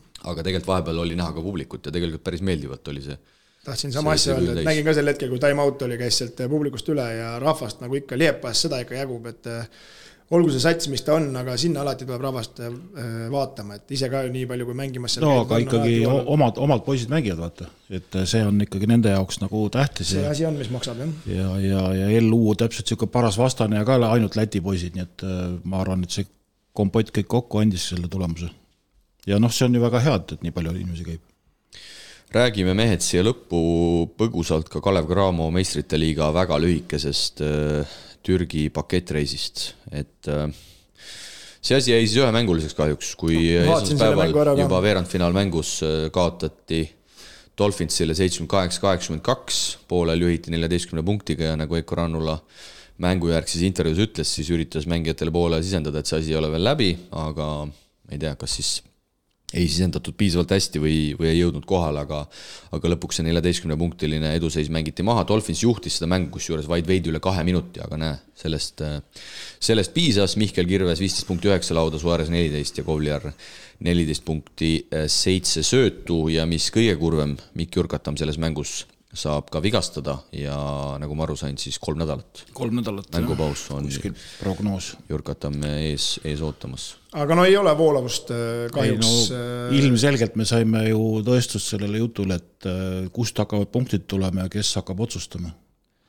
et Dolphins lõpuks leidis need mehed üles ja need kogenud mehed ikkagi tegid selle asja ära, aga aga Graamo mängukene oli küll, ainult kaitse pealt oldi mängus aga noh, kui Kovliar ikkagi nii palju minuteid mängib ja, ja hakkab seal üksinda arvama, et ta otsustab, siis äh, paraku tulemus oli selline, nagu ta oli.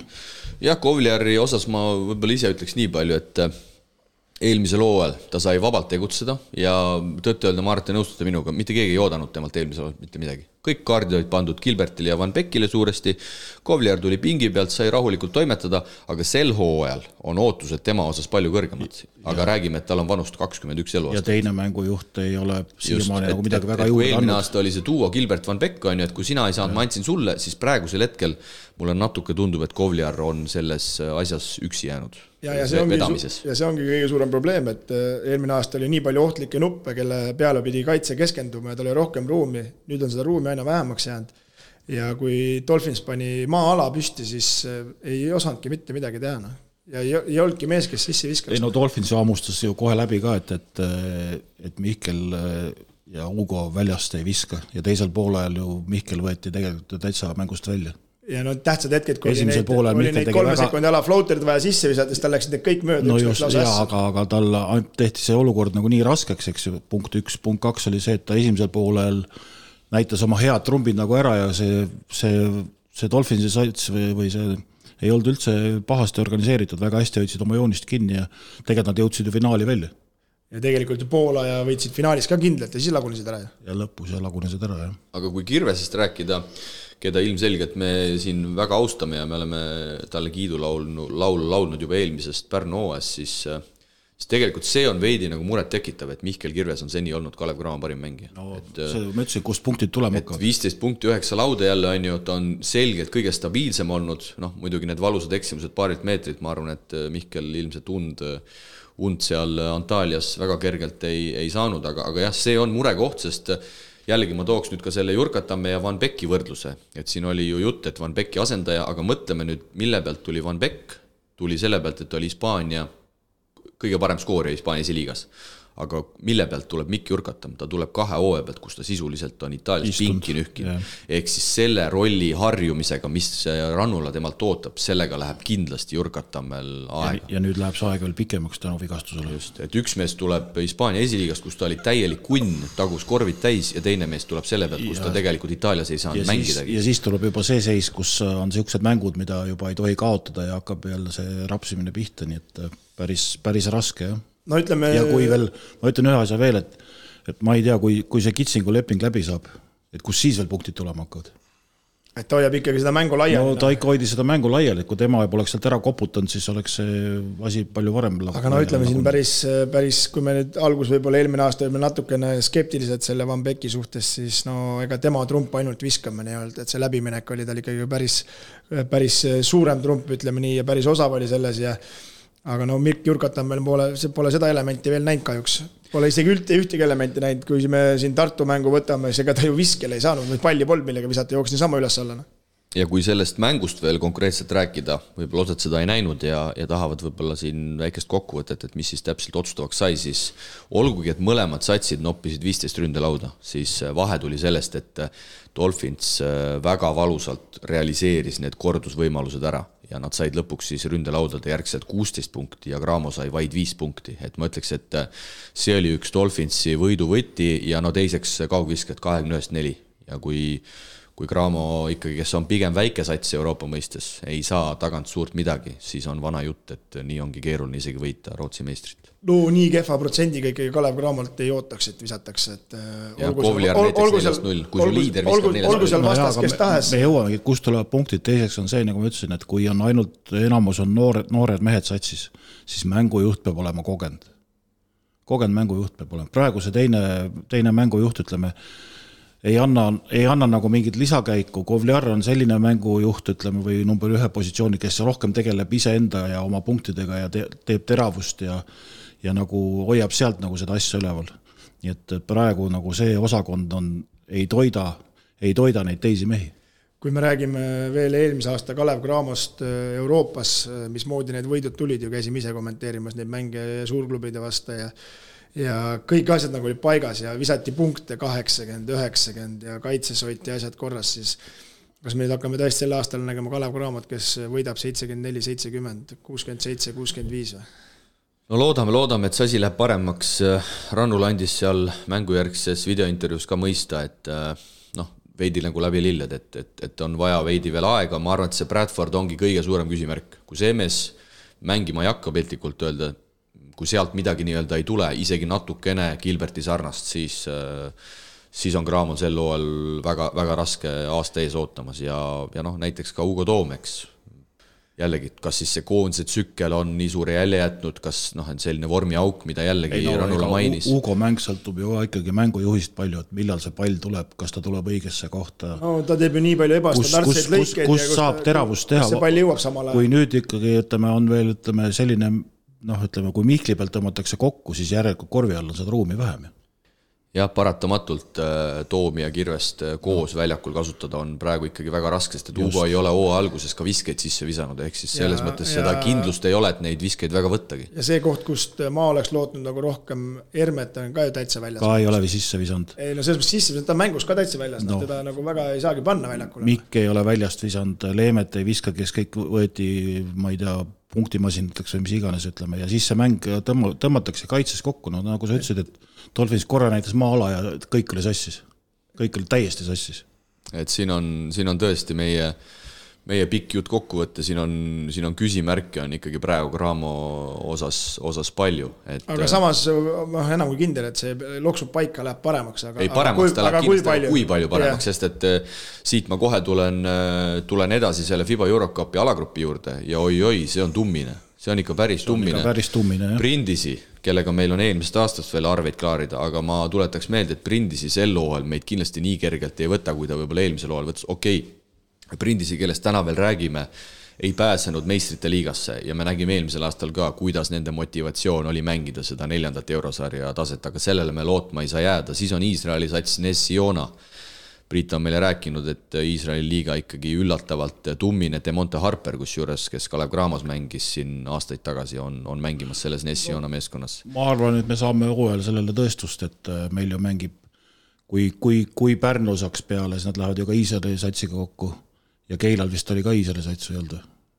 Keilal vist et, alagrupis ei olnud, vist oli teises alagrupis. Tartul oli see. et äh, see on, see on, see on raske, aga Cramol ja muidugi, Cramo ise läheb ju, ma nagu oli meeles, et keegi läheb kokku kuskil. ja siis äh, kolmas meeskond tuleb äh, kvalifikatsiooniturniirilt, mis siis, äh, mis siis sarnaselt ka Pärnu mängib sel nädalal ja no väga suur tõenäosus on, et seal kolmesest pundist tuleb ACB meeskond Saragosa, kes, kes noh, ilmselgelt ACB on ju, ACB on ACB, et väga, väga, väga raske ja ühtlane alagrupp on Cramol kohe esimeses ringis, et me ei räägi isegi teisest ringist, me räägime esimesest ringist, et eelmine aasta viskas ju kohe sinna selle Gröningeni sisse, kes, keda seal korralikult võõrsil üle, üles taoti, aga seekord on küll, ma ütleks, et kõik on ikkagi korvpalli, korvpalliriikide, korvpalliliigade liigade võistkonnad, et. no pluss see... eelmisel aastal, kui esimestes mängudes nägime, et, et Cramol nagu seda sisu on nagu rohkem, kui, kui kui isegi oleks lootnud, aga praegust on vastupidi, et seda sisu nii palju ei ole, kui oleks lootnud, aga kas seda nüüd suudetakse mängima panna, no näeme. ja üks anomaalia ka siit sellelt kvalifikatsiooniturniirilt nimelt äh, neljas paar esmaspäevas veerandfinaalis, äh, Levitse ja Lar-, Larnaka. olete kursis, palju esimene veerand jäi uh,? see siis jäigi meil äh, kolmkümmend neli või? kakskümmend null. Kakskümmend null? jah, Levits ei suutnud esimesel veerandal visata mitte ühtegi uudised, punkti. uudised üldse ei loe, kukkusid kohe ennustama, nii otsustava näoga kohe. ja Cramo siis kusjuures mängis ju kontrollmängu ka pärast seda, kui Levits oli ka välja kukkunud ja slovakkidele ühega kaotati see mäng seal, seal Antaalias ja, ja lõpuks siis sellist, sellist korvpalliajalugu pole ammu, ammu kuulnud tegelikult. nii kõrgel tasemel ja, ja null. Üks anomaalia meil jäi ükskord rääkimata, mis ma ütlesin, Ludwigsburg mängis äh, kontrollmängu seal üsna hooaja algusest, augustis või septembris. nelikümmend üks, kolmkümmend üheksa võideti mäng no ma arvan, et seal oli sama asi, et umbes sama, sama seis. plats oli higine, ma arvan, seal lõpetati poole pealt ära. ei olnud, ei olnud, täismäng oli aga no kakskümmend null on muidugi ikka päris karm see algus kõlab siukse nagu, et anti loobumis. kusjuures, kusjuures see sats sai ju lõpuks mängu tagasi. ja, ja nad olid mängust tagasi, lõpuks kaotasid mingi kaheksaga vist, aga, aga seal läks nagu reaalselt esi, esimese, esimese veerandi null oli ikka natuke liiast. nii et Risto järgmine kord ennust, ennusta vähe täpsemalt. ja peatreener ütles ka, et et ei osanudki midagi öelda, ütles, et see vajab, see vajab sügavamat analüüsi. see, see on tõesti, no mida sa oskad sellise asja kohta öelda, noh et, et me ei räägi ju sellest, et üks võistkond on teisest nagu mingi peajagu üle, no mingi noorteliigas. ei no siin Audentesed mängisid no päris, kaks punkti ja niimoodi oli Eestis. Äh, kui see sats oleks mänginud USA koondisega, no siis oleks võib-olla see olnud isegi täitsa okei okay. et see on päris, päris kõva kosmos, olgu siis ära öeldud ka see, et sealt Kalev Cramo turniirilt siis lõpuks lõpuks Portugali meeskond Benfica läheb edasi, võidetakse reedeses finaalis just nimelt Dolphinsit kaheksakümmend kolm seitsekümmend kolm ja nagu ma mainisin, seal Benfica meeskonnas äh, Portugali meestest väga haisu ei ole, paar statisti seal on, kes mõned minutid väljakul käivad, nii et rahvusvaheline korvpallimeeskond. jaa, aga nad olid äh, ikkagi, neid äh, loeti favoriitideks ja nad õigustasid oma, oma seda staatust. jah, ühelt poolt oli Benfica favoriit ja teiselt poolt oli tegelikult Bakken, aga Dolphins siis võitis Bakkeni poolfinaalis ära, aga, aga lõpuks suur üllatust ei juhtunud ja Benfica mängib siis meistrite liiga alagrupi turniiril ja, ja Kristo Saage soovil siis hästi kiirelt käime karikavõistlused ka üle, sest et vaid üksteist võistkonda registreerus, ma vaatasin, et siin meedias oli suur, suur aplaava üles tõmmatud, no Kalle ütles, et tema no, ei näe. oleks natukene imelik ka, kui neid rohkem registreeruks, kui ma päris ausalt ütlen, sest et ma sain aru, et madalamate liigade osalustasu sajalt eurolt pandi nüüd viiesajale vist, noh yeah., aga, aga kui sa tead, et sa saad selle noh, okei okay,, esimese ringi võib-olla seal oma esiliiga vastu võidad, on ju, järgmises ringis saad niikuinii korralikult naha vahele, noh ega seal lähevad ju veel korraldamiskulud ka juurde. mina, mina isiklikult äh, veel kord, mul on hea meel, et seda karikat reformiti, kusjuures ma arvan, et see on väga õige, mis nüüd tehti, aga ma ikkagi kutsuks võib-olla seda ka üles, et ma ei näe mingit põhjust, miks esi- ja teise liiga meeskonnad peavad seda karikat mängima, teeme selle kõrgliiga põhiseks, teeme mingi kindla asja. praegu ongi see, et kolm esiliiga satsi vist registreerus või neli, vabandust, neli, neli, aga no ma ei, ma ei, ei näe nagu. no, no, no se, sellepärast me selle juurde tulemegi, et, ähm, et järgmisel nädalal on juba esimene mäng esmaspäeval ja, ja Audentse spordigümnaasium mängib TalTech Optibetiga. Audentse spordigümnaasium kaotas esiliiga esimeses voorus Reidar Allikule viiekümnega, mis selle TalTechi vastu seal saab siis veel? noh aga no jõuame järgmise asjani, et äh, Kadrina ja Emu olid siis finaalis eelmine aasta, eks. nii, nüüd karikas lähevad omavahel kokku. üks, kes edasi saab, järgmine läheb mäng, Kalev Cramo no., nad tulevad taevas appi, no kuradi, kus me no aga sellest ma räägingi siis, Kristjan, mida te mängite sellest üldse siis? ega ma ei teadnud, et see niisugune kuradi süsteem tehakse ju no mis süsteem, see, see oli ju teada, et sa lähed äh, mingi, mingi kõrgema meeskonnaga. võiks ja. kõigiga mängida peale kuradi Cramo ja Tartu. no aga loos oli selline ei olnud loos ju, see ju ranking'u järgi no, pandi. no jaa, aga siis äh, tutvu enne ranking'u järjestusega ja ei, aga... arvutage välja, kellega te kokku lähete, kui te registreerute. ei no oleks hoopis teistmoodi läinud, kui oleks tulnud kümme võistkonda või kaksteist võistkonda. kuna tuli üksteist võistkonda, siis on ainult neli veerandfinaali.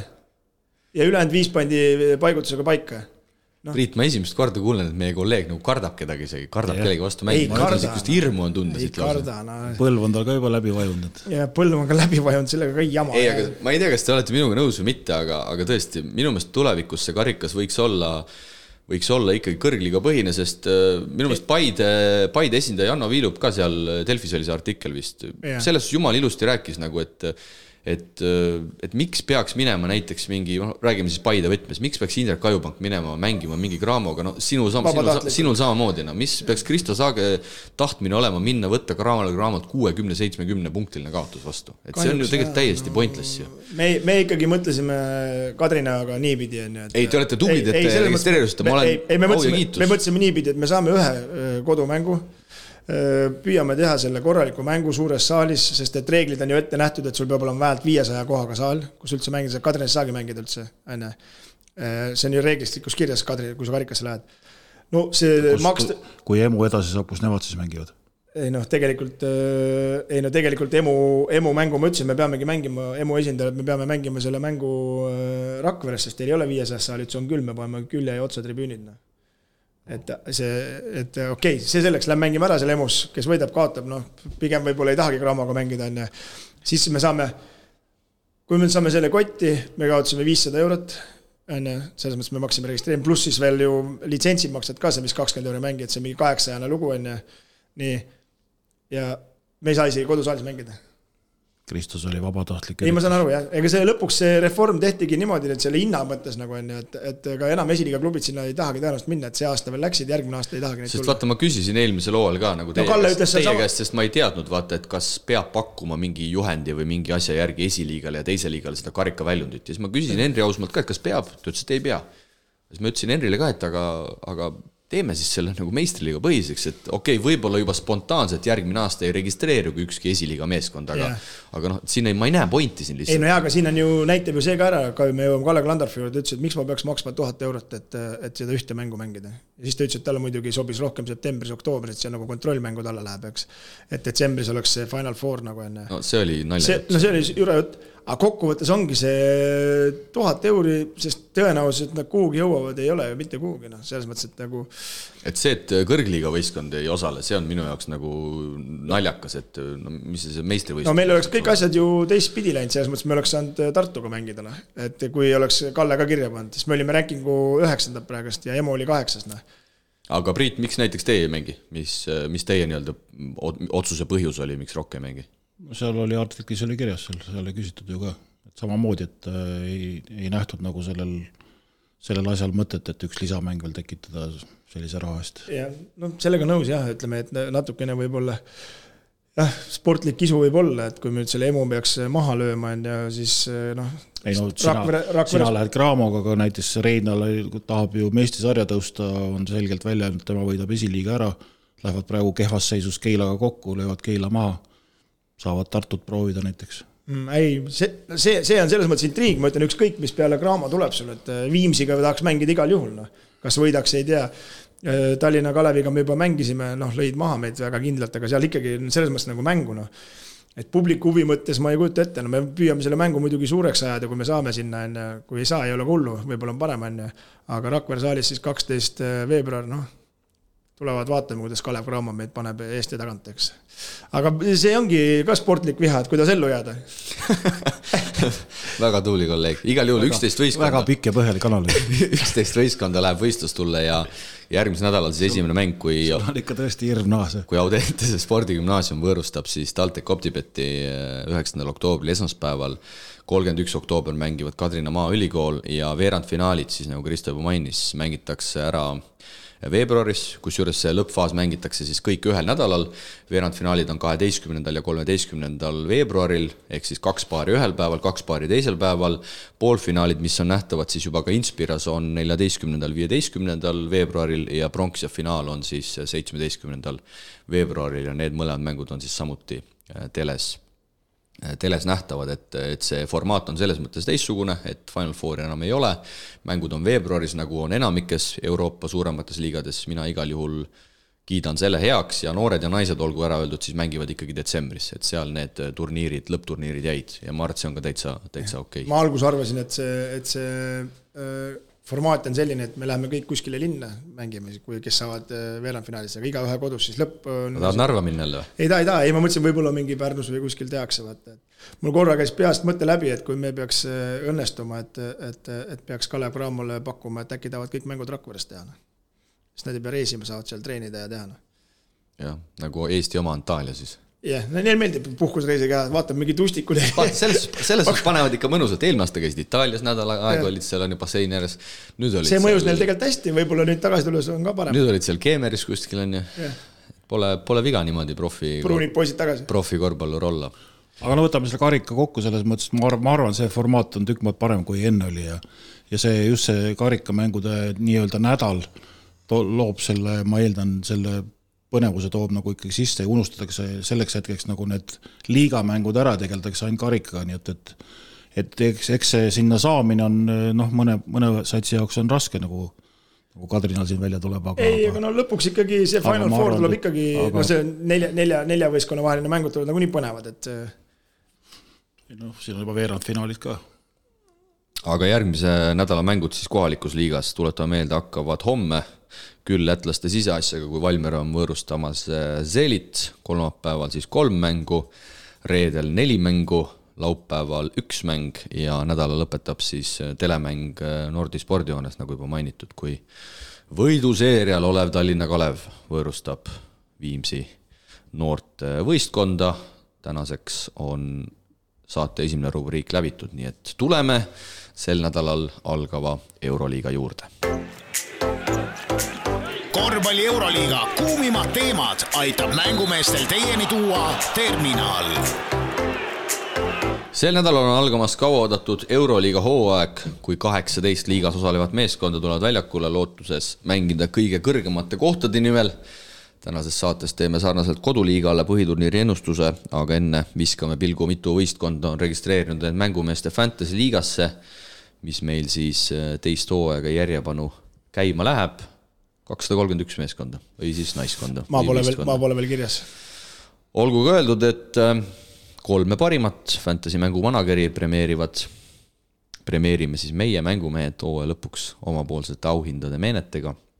nii et äh, soovime sel pikal teekonnal siis kõigile, kõigile edu, aga, aga nüüd juba mehed äh, Euroliiga põhiturniiri ennustuse juurde, kui liiga hooaeg algab, siis neljapäeval, viiendal oktoobril ja ühtlasi siis sel nädalal kõik kaheksateist meeskonda käivad korra väljakul ära, kindlasti nii palju me võistkondadele ei keskendu süvitsi, kui me seda tegime koduliiga ennustuses, aga, aga paneme oma, oma ennustused ikkagi ritta ja, ja enne kui seda tegema hakkame, siis, siis ma ütleks, et see ülesanne oli ikka palju keerulisem minu meelest, kui seda Eesti-Läti liiga rida siin kokku panna, et no võib-olla ei ole ka nii head nii-öelda äh, sellist äh, siseinfot ja, ja ülevaadet, aga no see asi on ikka nii tihe, et, et kes nüüd kellest eespool on, on väga-väga keeruline. see on niigi, niigi iga aasta nii tihe, et kes kuhu saab ja nüüd hakkab veel puusalt ka ennustama, et aga no midagi tuli panna ja no kindlasti ma panin jälle väga hästi võrreldes teiega, aga, aga vaatame. kindlasti. seda me vaatame põhiturniiri lõpus, mis siis kunagi seal kevadel peaks, kevadel peaks läbi saama no,. arvestades, kuidas te FOPA ikkagi tegite juba selles Eesti liiga ennustuses, siis eks siin tuleb ka teile mingi asi. Kristo, aga Eesti li-, Läti liiga alles algas ju algas jah. alles algas. Priit muidugi oma Keila, Keila kuuendaga on no, küll päris, päris, no jaa, aga mul oli kaheksas vähemalt, mul ei olnud kuues mm et, et tuleb lihtsalt tugev ülejäänud osa hooajast teha praegu. ei no keegi ikka kõrbeb, eks mõni sats. eks ma pean rohkem Peebule helistama hakkama ja siin mingit nõu andma, et et ta siis tundub, et ei teadnud, et Seeli tuleb äh, hammastega lauda, et teda edaspidi peab mingeid kontrollkõnesid peale tegema, aga aga nali naljaks ja hakkame minema. kui eelmine aasta tuli scouting Tartus, siis sel aastal hakkab mängumeestest olema no kui soovi on, kõike saab okay. kõike saab, mälumängu saab ja, ja scoutingut saab võib-olla. me oleme ikka see nagu niisugune nagu abistav äh, see instituut, et kui vaja on, et siis andke teada, proovime aidata. hakkame minema ja härra Saage, sul on au alustada number kaheksateistkümne koha pealt. ma panen siit kõik ilusti tabelisse kirja ka, et miskit ära ei kaoks. no ma arvan, et meil see lõpp on enamustel nagu enam-vähem sama, et äh, Alba Berliin. ja Priit, sinul on ka Alba? mul on ka Alba no Albasse siis üldse ei usu, no tegelikult ega seal hästi ei ole. no kellegi siis peab mitte uskuma? Luke Sigma läks olümpiaakosesse, Moodolo läks Milanosse, Damir Platt läks Maccabisse, kui ma ei eksi, ja Jalen Smithist nad jäid ka ilma. nii et äh, kui keegi siit ansamblist tõesti võib-olla koosseisu poolest sel hooajal välja kukub, siis see vist on Berliini Alba, et siin, siin äh, omanikud ütlesid ka, et me alustame siis täiesti otsast, otsast peale.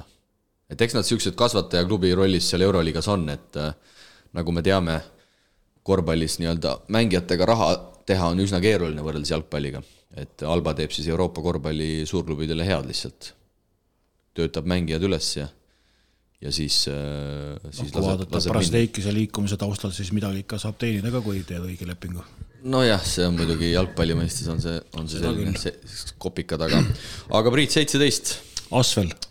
Asvel, mul ka Asvel. Kristo, ära ütle, et sul ka ometi Asvel. No ikka Asvel, kelle sa vaatasid? no okei okay., kompetentsi on ühesõnaga. no eelmisel hooajal jäädi viimaseks, et äh, siis gramm kõrgemal teie poolt.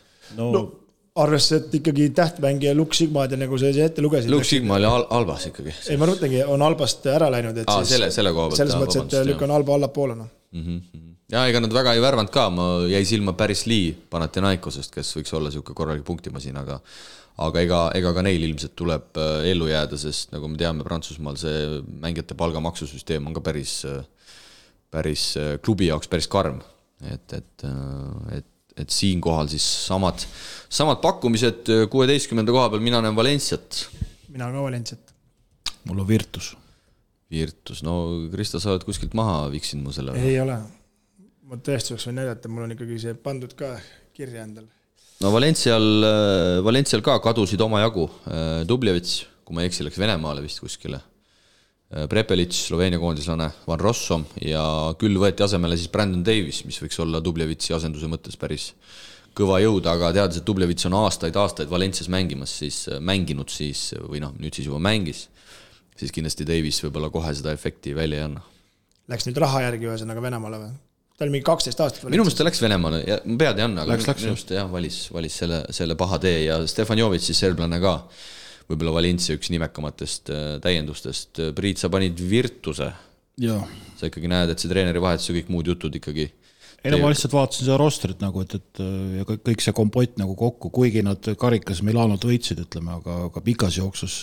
Nädalast nädalasse on ja, see päris keeruline. Läheb neil sama keeruliselt, nagu neil eelmine aasta oli, et eelmine aasta ma olin natuke optimistlikum, aga.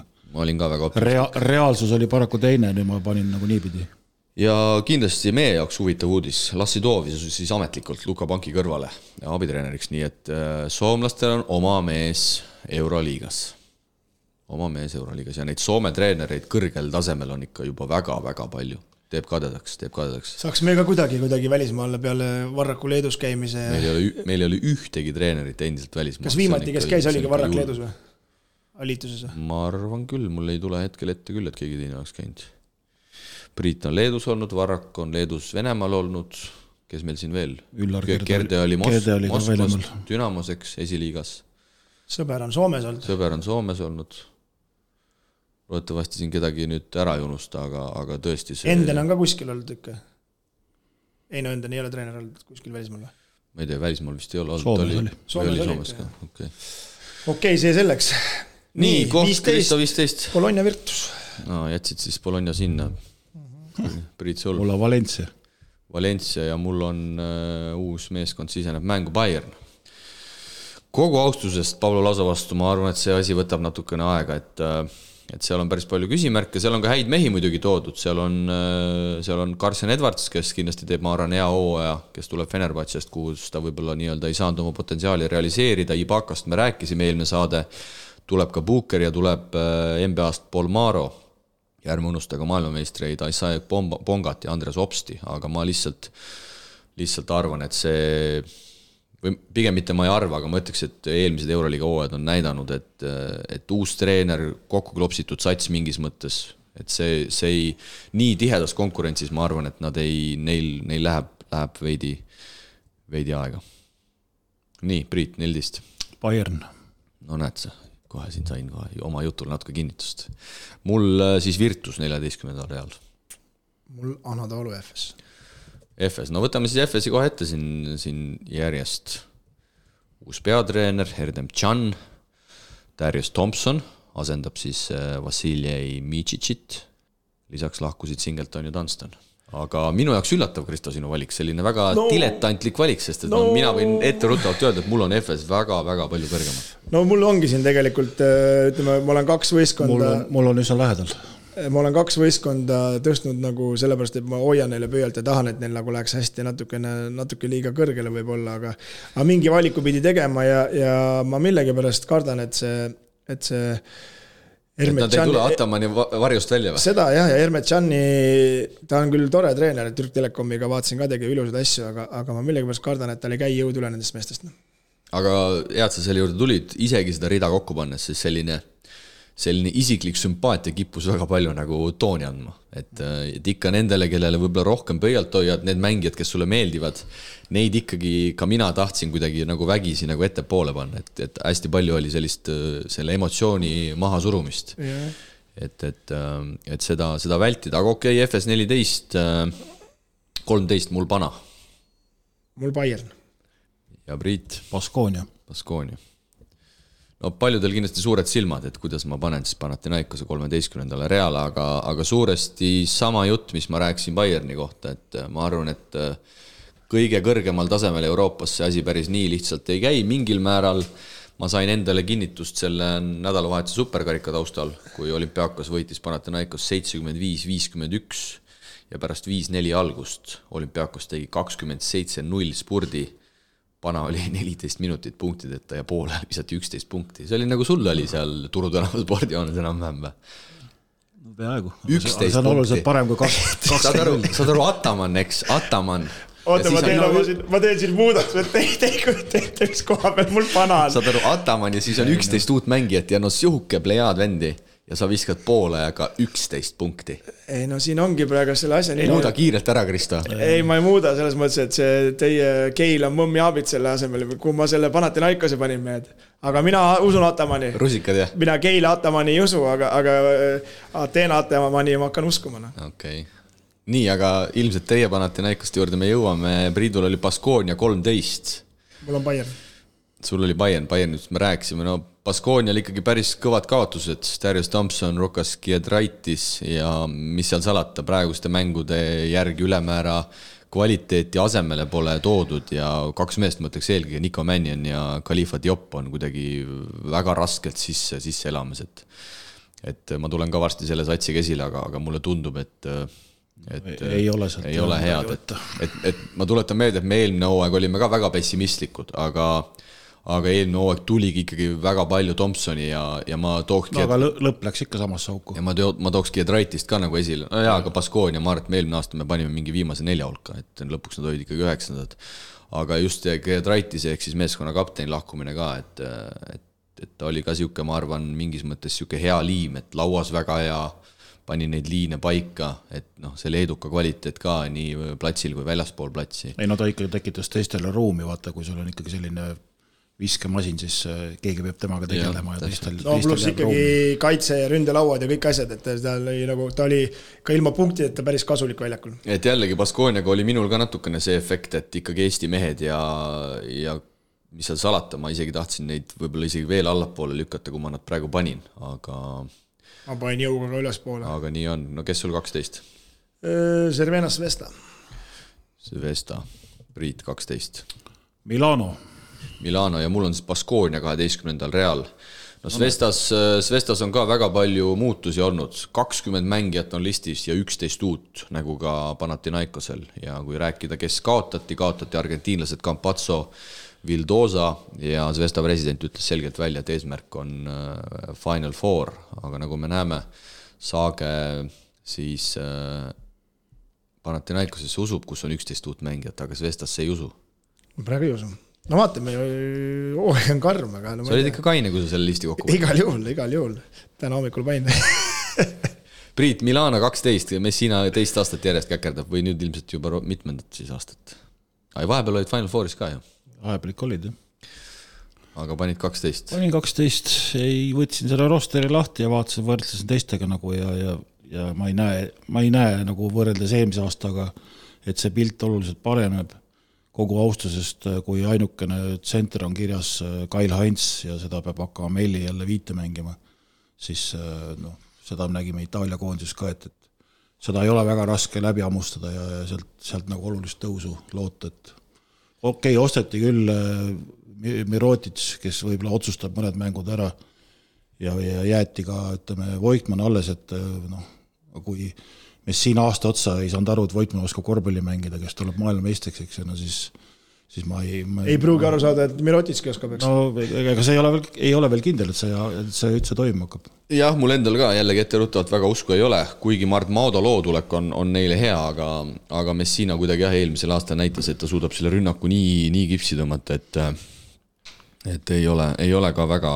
väga suurt uskumise ei no märki. juba käis ju pauk ära, ma ütlen, sa said juba Virtuse käest juba tuppa, noh jah, sest et vaata, sellised mängud, olgugi et superkariks või mitte, aga ikkagi sellised derbid, noh, nendele ei minda nagu nii peale, et oh, läheb, kuidas läheb, on ju. aga, aga noh, miks, miks ma panin Virtus allapoole, ütlen, et pikk hooaeg ja, ja selles mõttes on Bayer või see, vabandust, Milano vähe paremini komplekteeritud. ja roster on ikkagi Just. ju teine, et, et, et nii, aga jätkasid Pirita üheteistkümnendaga? mul on Sverno Zvezda, Red Star.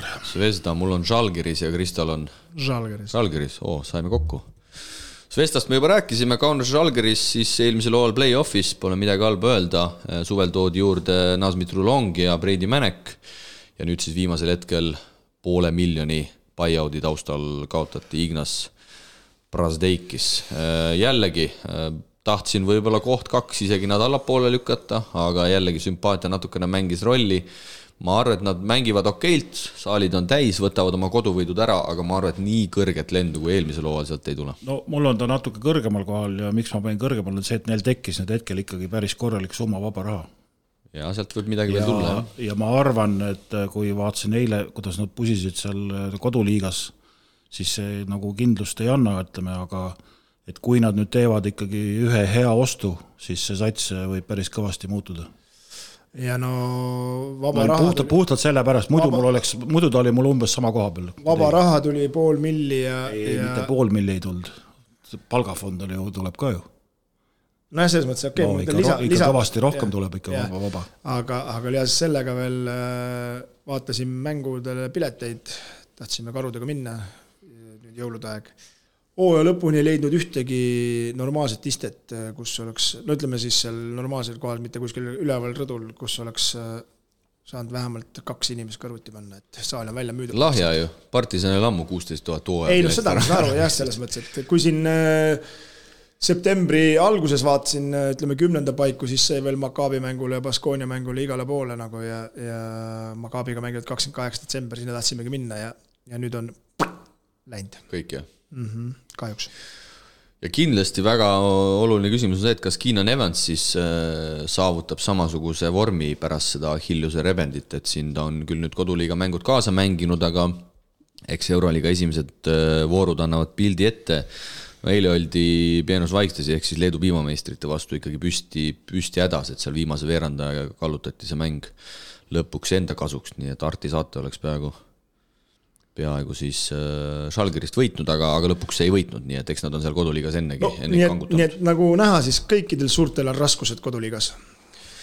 no eks see aur läheb Euroliiga peale ja valmistutakse hoopis teisteks asjadeks ja seda oli eile ka nägudest näha, et, et ei oldud nagu väga fookuses, arvati, et tuleb lihtsamalt, aga Peenus Vaikseks tegi üllatavalt korrali-, korraliku ava-, avalduse. kümme mul Zvesta. Barcelona. mul on Efes Barcelona kümnes. Läks Jassikevitsus, läks Usk.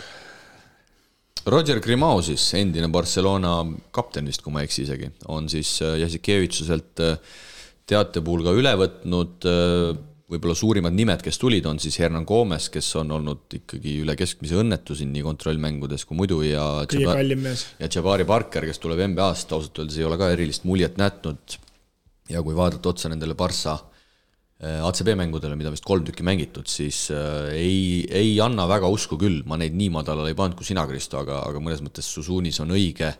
eile kaotati kindlalt El Clasicos Realile ja Breoganiga oldi eelmises voorus võõrsil püsti hädas ja lõpuks vist teise lisa järel suudeti see, suudeti see võit ära võtta, aga tegelikult, kui me vaatame nagu koosseisu, on ju, siis noh, tegelikult ei ole üldse paha, paha list neil no ega siit ülespoole minevatel võistkondadel ongi, et kui sa neid koosseise vaatad, ega neil kellelgi pole paha list, kuidas see mängima pannakse ja, ja kes siis lõpuks kevadeks on, on nii heas vormis, et siin on, on, on küsimusi palju, ega raske on valida, aga ma jah, millegipärast ei usu sellesse Grimosse.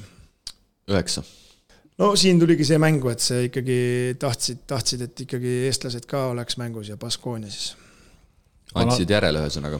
Panathinaikos. nii, ja mul on Milano, nii et siin me uusi meeskondi ei saanud, kõigist oleme juba, oleme juba rääkinud, nii et Kristo on meist siis kõige kõvem Baskonia. Baskonia usku, et kui meil oli Eesti-Lätis oli Keila, siis sul on Baskonia. ei, mul on Panathinaikos, see veel tuleb Priidul oli Panathinaikos kolmeteistkümnes või? mul oli Panathinaikos kolmteist, Priidul, Priidul tuli üheksa. nii, aga kaheksa, Priit. no panin Salgrise jõuga. aspektidest juba rääkisin. Žalgiris, mul on Fenerbahce. Mul on Armani. Fenerbahce siis mul kaheksas meeskond, kellest me veel rääkinud ei ole. tahaliini toodi nii Jammadar kui Raul Neto. me teame, mis Raul Netoga MM-il juhtus, tema hooaeg jääb raske põlvevigastuse tõttu vahele. lisaks on seal veel Nikolates, Scotty Wilbekin ja, ja Tyler Dorsi, nii et äh, tagaliin tegelikult jõuliselt mehitatud, olgugi et ma sain aru, et Galatasest taheti lahti saada, aga Galatas ise ei taha ära minna ja tegelikult kontrollmängudes on täitsa täitsa okeilt mänginud ka, korvi alla toodi siis Sertat Canli ja Papagiannis siis Ituudisele Kreeka koondisest tuttav mees, no Feneri koosseis on, on igati korralik ja see on ilmselt ka põhjus, miks tema, teie panite ta kõrgemale kui mina, ehk siis kaheksandast ülespoole, aga ma ei tea, mulle see Ituudis kuidagi mulle ka ei sobi. kuidagi ei istu selle..., et seal Kreekaga ka jälle mingid hädad ja. lihtsalt kogu see mass, ütleme, ja see ikkagi see mängupõhine ettevalmistus, ma arvan, et nad ikkagi nii palju suudavad, suudavad võite võtta, et nad äh, saavad sinna kaheksa hulka. seitse mul Barssa või tahtsid, Kristo, midagi öelda veel Fenerist? ei tahtnud, mul selles uudisesse ka nagu usku ei ole ja sellepärast on ta mul seitsmendal kohal no.. sul on Aga... seitse, mul on Barssa siis. et kuna ikkagi noh jõudu on ja seal äh, auri ja raha nagu tundub, et otsa ei saa, et, et seal ikkagi seda materjali on kõvasti, aga millegipärast ma väga kõrgele neid ei tahaks asetada. mul on partisan. partisan hüppab esimesena mängu siis äh, seitsmendal Real äh, Priidul ja ja partisanis ikkagi ajab eesotsas asju Željko Avradovic, Kevin Panter siis kõikide sekelduste taustal suudeti võistkonda jätta, jäädi ilma Mattias Lesortist, kes läks Panathinaikosesse ja Dante Exum läks Tallas Mäveriksi ehk NBA-sse tagasi. aga lisaks toodi siis NBA kogemusega BJ Dozier ja Frank Kaminski. nii et see peaks nüüd küll kvaliteeti partisanile, partisanile juurde lisama ja nagu ma ütlesin, kõik kuusteist tuhat ja kopikat peale vist hooajakaarti, hooajapiletid siis müüdi, müüdi juba ammuilma partisanil välja. kui VEF-il oli mure, et keegi, kedagi need ei huvita, siis ütleme nii, et äh, seal äh, partisanis on fännid rohkem selja taga kui Keilas, et äh, ühes pannakse mõned plakatid, aga, aga noh, see on ikkagi, vot sinna saali tahaks oma elus kuidagi saada seda mängu vaatama, et milline möll see nagu päriselt on, et telekast vaadates on juba see hirmuäratav ja, ja ma arvan, et see on kohapeal ka hirmuäratav. ei, seda kindlasti jah, seal peab kindlasti õllet ei saa panna, muidu satud mingi segadusse, need ei ole seal mingid äh, kohalikud mehed lihtsalt. ma ei tea, võib-olla Priit teab, aga Mart seal ei müüdagi sees või ma, vot ma ei ole niimoodi pealtvaatajana käinud, ma käisin platsi peal, et või platsi ääres, et seal, seal nagu ei pakutud. sest ma, ma olen käinud korra seda, ma olen siin korduvalt maininud ka korra OAK-l Kreeka derbit ja seal oli null tolerants, ma arvan, et kui mm. sealt seda ka veel anda, siis. siis läheb see asi käest. päris käest ära. ära, et ma arvan, et siin on kindlad riigid, lõunamaa riigid, kus ei antagi saalis sees. aga no partisan eelmine aasta ju tegelikult, äh, oleme ausad, nad olid olid ju noh, seal Realist ikka täiega üle, aga lagunesid ise ära, et kindlasti ma arvan, nad on sel aastal ka päris, päris heas minekus. Kristo Kuus. Makkabi siis.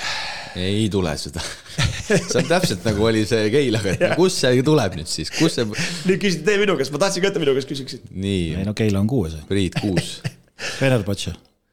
Fener ja mul on siis FS kuuendal, kuuendal Real, Maccabi tuli välja esmakordselt ja Tel Avivi Maccabi üsna rahulikult off-seasonil tegelikult toimetas, Odet Katash jäeti etteotsa ja suudeti siis pikendada nii Lorenzo Browni, Wade Baldwinit, äh, Josh Neebod ja Bonzi Colsonit.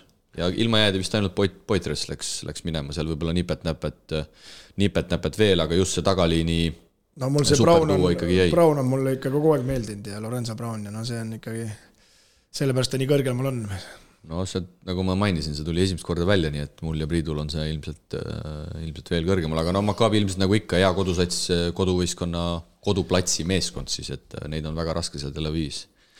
Tel Avivis võita, viis mul partisan. mul ka samuti. Barcelona. ei ole ikka seda panad olnud veel sa nüüd juba nagu ise, ise teed ennast atraktiivseks vaid. esimeseks. noh, kas nüüd siis või? nüüd. vana neljas või? Adam on neljas, lahjalt paned. Ta ikkagi läheb siin äh,, läheb siin jah, top nelja peale välja ja, ja, ja ikkagi, et ka veerandfinaalis siin vastast valida noh.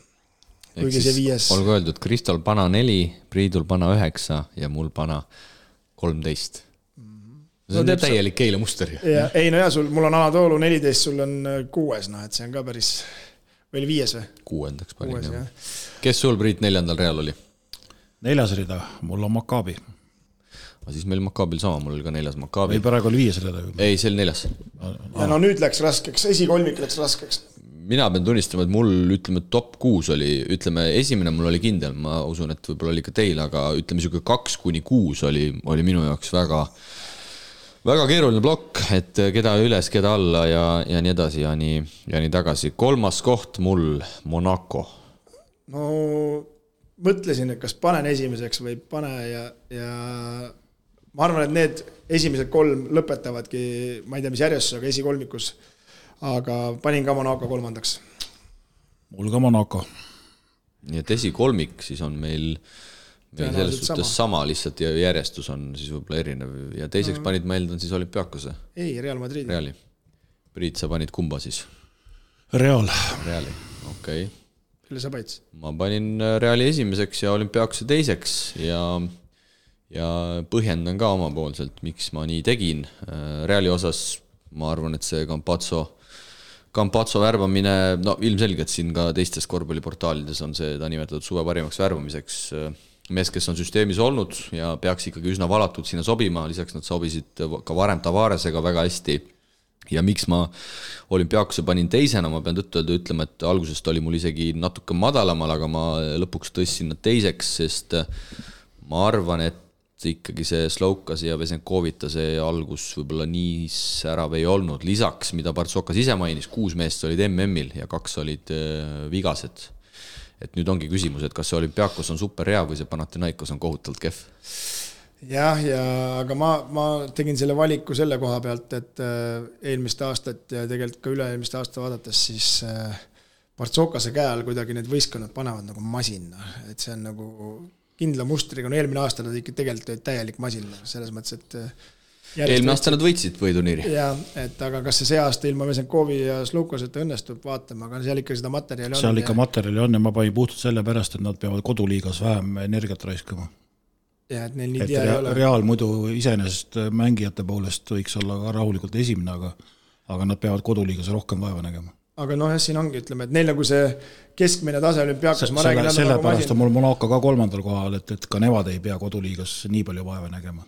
aga vaatame, see saab põnev olema, sest et ega no võtad Realilt äh, Tavares ära, me nägime, mis eelmine aasta juhtus, noh, et äh, annaks jumal, et ta ikkagi püsib lõpuni koos Campazzaga, et siis see jaa, aga eile, eile näiteks äh, tehti selg prügiseks, Barssal äh, mängis see prantslane, see Poirier kakskümmend kaks silma pani. Ja lam, Tava- lammutas nii, et äh, Tavares ei osalnudki selles, selles korvpallimängus, et äh, nii et ma ütlen, ma ütlen, neil materjali on, on, on esikoha jagu küll, aga aga seda on küll näha, et olümpiaakose ja Slovkase vahel on korralik äh, must kass läbi jooksnud, sest mingis intervjuus seal Partsokas mainis spetsiaalselt, et jah, et me jääme Vesenkovi väga igatsema ja tema ilma pallita liikumist, aga Slovkasest ei olnud sõnagi, et jah, aga see Slovkas andis intervjuu kuskil või oli vähemalt pealkiri, et, et äh, seda on kajastatud väga ühepoolselt, et keegi ei tea seda nagu mm -hmm. teist poolt.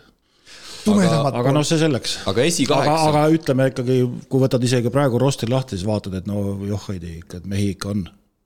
ja tuletame seda ka veel meelde, et et meil on play-in see aasta, ehk siis meil ei ole seda, et kaheksa meeskonda pääsevad veerandfinaali, vaid meil kümme meeskonda lähevad edasi ja seitse kuni kümme mängivad omavahel siis äh, play-in turniiri, seitsmes mängib kaheksandaga, võitja on automaatselt äh, veerandis kaheksandal, vabandust, sellel, kes seitsmenda, kaheksanda vahelise mängu kaotab, sellel tekib siis veel lohutusringi võimalus, ehk siis üheksakümnenda võitjaga mängivad nemad veel ühe mängu ja selle võitja saab siis viimasena äh, veerandfinaali ja ma kiirelt vuristan siit meie, meie kõigi kümme esimest ette. Kristol siis altpoolt tulles Barca, Baskonia, Milano, Fener, Maccabi, Partisan, Pana, Monaco, Real, Olümpiakos, Priidul FS Pana, Žalgiris, Partisan, Fener, Barca, Maccabi, Monaco, Real, Olümpiakos ja minul siis alt tulles Zvezda, Milano, Fener, Barca, FS, Partisan, Maccabi, Monaco, Olümpiakos, Real on esi, esikümme ja esimesed mängud siis lähevad käima oota, käime selle Eesti oma ka korra läbi ikka. Eesti omad on veel vara, vara veel mingeid järeldusi teha, siin on nii vähe mängitud, et et, et aga sellel on põnev silma peal hoida, selle vastu ei saa kuidagi. neljapäeval siis alustatakse ja, ja siin on päris ägedaid mänge juba kohe alguses tulemas ja selliseid päris põhimõttelisi, näiteks neljapäeval on juba sakslaste siseasi, Bayern Alba, siis on reedel kreeklaste siseasi, Panathinaikos olümpiaakos, kus loodetavasti ikkagi verd, verd veel päris valama ei hakata meie meestest rääkides Baskoonial on kohe, võib öelda, et isegi kõige raskem vägitegu, kui koduväljakul võetakse vastu Real Madrid isiklikult, Milano läheb külla näiteks Fenerbahcele ja siin on mänge teisigi, Žalgiris alustab no. võõral väljakul Virtuse vastu, mis ma arvan, et ei ole üldse tegelikult paha algus Kaunase jaoks. ja no kindlasti ei ole ka Maccabi partisan. täpselt, sisuliselt ei olegi kehv, kehvasid mänge. Sisuliselt ei olegi et eelmine igal pool on midagi. kogu aeg on ikkagi põnevus, põnevus majas. aga kaks derbit selles suhtes, et need on kindlasti sellised veidi erilised, ma ei tea, muidugi Saksamaal see derbi ei ole võib-olla päris derbi, aga seal on pigem see, kui Leverkusen mängib Bayerniga, vot siis on derbi Jaa. midagi taolist. Saksamaal on jah see, et kui naaberküla sots tuleb, siis see on põhi, põhi, põhirõhk. aga huvi pärast vaatasin üle ka meie peatoetaja Unibeti portaalis olevad nii-öelda siis liiga võitja koefitsiendid ja hetkel siis kõige kõrgemalt hinnatakse Real Madridi ja Monaco võimalusi, nii et hetkel siis ilmselt kihlveokontorite eksperdid äh, ikkagi panevad sellele rõhku, Risto on ka selle lehe peal käinud. Slokast ja Vesenkov enam Panathinaikos on ka kohe jah, ülevaatuses. täpselt, Panathinaikos on siis seitsme poolese kohviga, nii et kui paned kümme kulli peale, siis saad seitsekümmend viis kätte, Krista, mõtle selle peale. päris, ei no Aga see on- see on ainult võitja, nii et sellest- sellest- et aga osa- no, aga huvitavalt on tulnud jah, no Milano Partsa on pandud nagu päris kõrgele nagu, et üllatavalt ja samas Maccabi partisan on, olümpiaakas on ka veel nii kaugel, et, et noh, aga no see on mündivisena lõpuks. no ja, see ja vaata, raha jääb nii kauaks kinni ka, pead hooaja lõpuni ootama. kümpat pole mõtet panna. ja Milano Barca siis üheksa koma null, olümpiaakos tuleb seal edasi üksteist, siis tulevad juba Maccabi Partisan kuueteistkümnese koefitsiendiga, FS on kakskümmend üks, Švesta Salgeris äh, võidu korral saad neljakümne ühekordselt tagasi, Baskonia Bayerni Virtuse korral saad saja ühekordselt tagasi, Valencia kakssada üks, Asvel nelisada üks ja Real lõpetab Alba siis viiesaja ühese koefitsiendiga. No proovid Alba Alba peale või? kui saaks panna selle kolmiku Baskonia, Bayern, Virtus, et lükkad kümpa peale, aga ühest ükstapuha- kolmest. ükstapuha, kes võidab. kolmest, et siis see oleks nagu võib-olla ahvatlev, aga, aga siin muidu jah, ma ise, ise, ise siin vaatan nagu kui, kui niimoodi selle pilguga vaadata, siis Maccabi partisan võib-olla tunduvad siuksed ja olümpiaakas siuksed ahvatlevad, et eh, ega seal ei tea kedagi, noh, ei tea, see on päris karm, see on päris karm tegelikult. Aga igal juhul põnev järjekordne Euroliiga hooaeg on siis sel neljapäeval algamas. hoidke kätt pulsil, võite teha ka otse loomulikult eh, omapoolsed eh, pakkumised, omapoolsed järjestused, nagu meie täna siin tegime ja siis on alati, alati põhiturniiri lõpus eh, tagantjärele huvitav neid üle vaadata, aga, aga meil on aeg edasi rutata ja võtta ette siis tänase saate kolmas osa. nädala tegijale paneb õla alla Poolsi.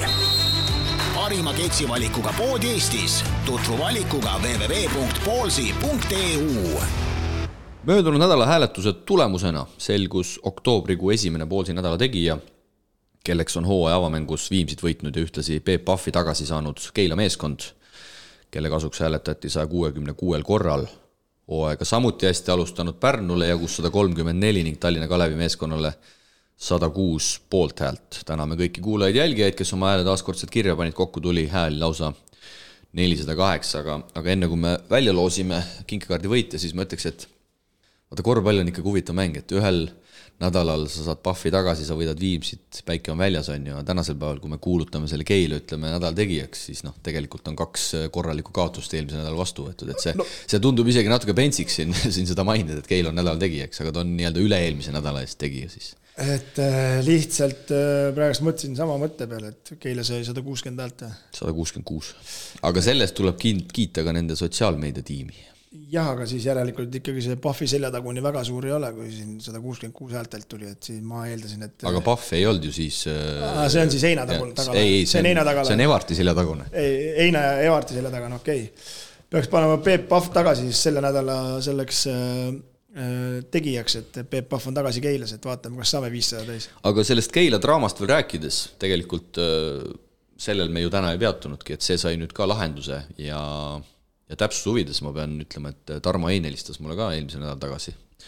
ja, ja selgitas mulle ka natukene omapoolseid tagamaid, aga, aga üldjoontes kõik oli väga viisakas ja ja hea meel, et ta mulle ikkagi tagasi helistas, kuna nagu ma eelmises saates mainisin, et ma üritasin saada ka siin ülemöödunud nädalal temapoolset äh, sisendit sellele olukorrale.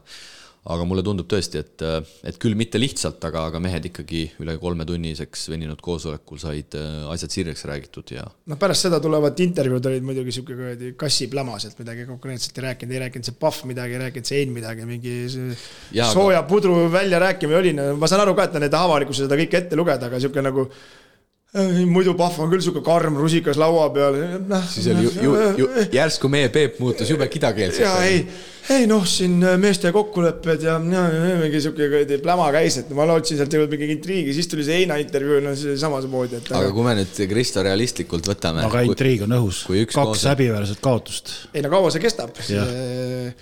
ja nüüd jah. ja nüüd saab seda Pahvi lihtsamini lahti ka lasta veel ju. just.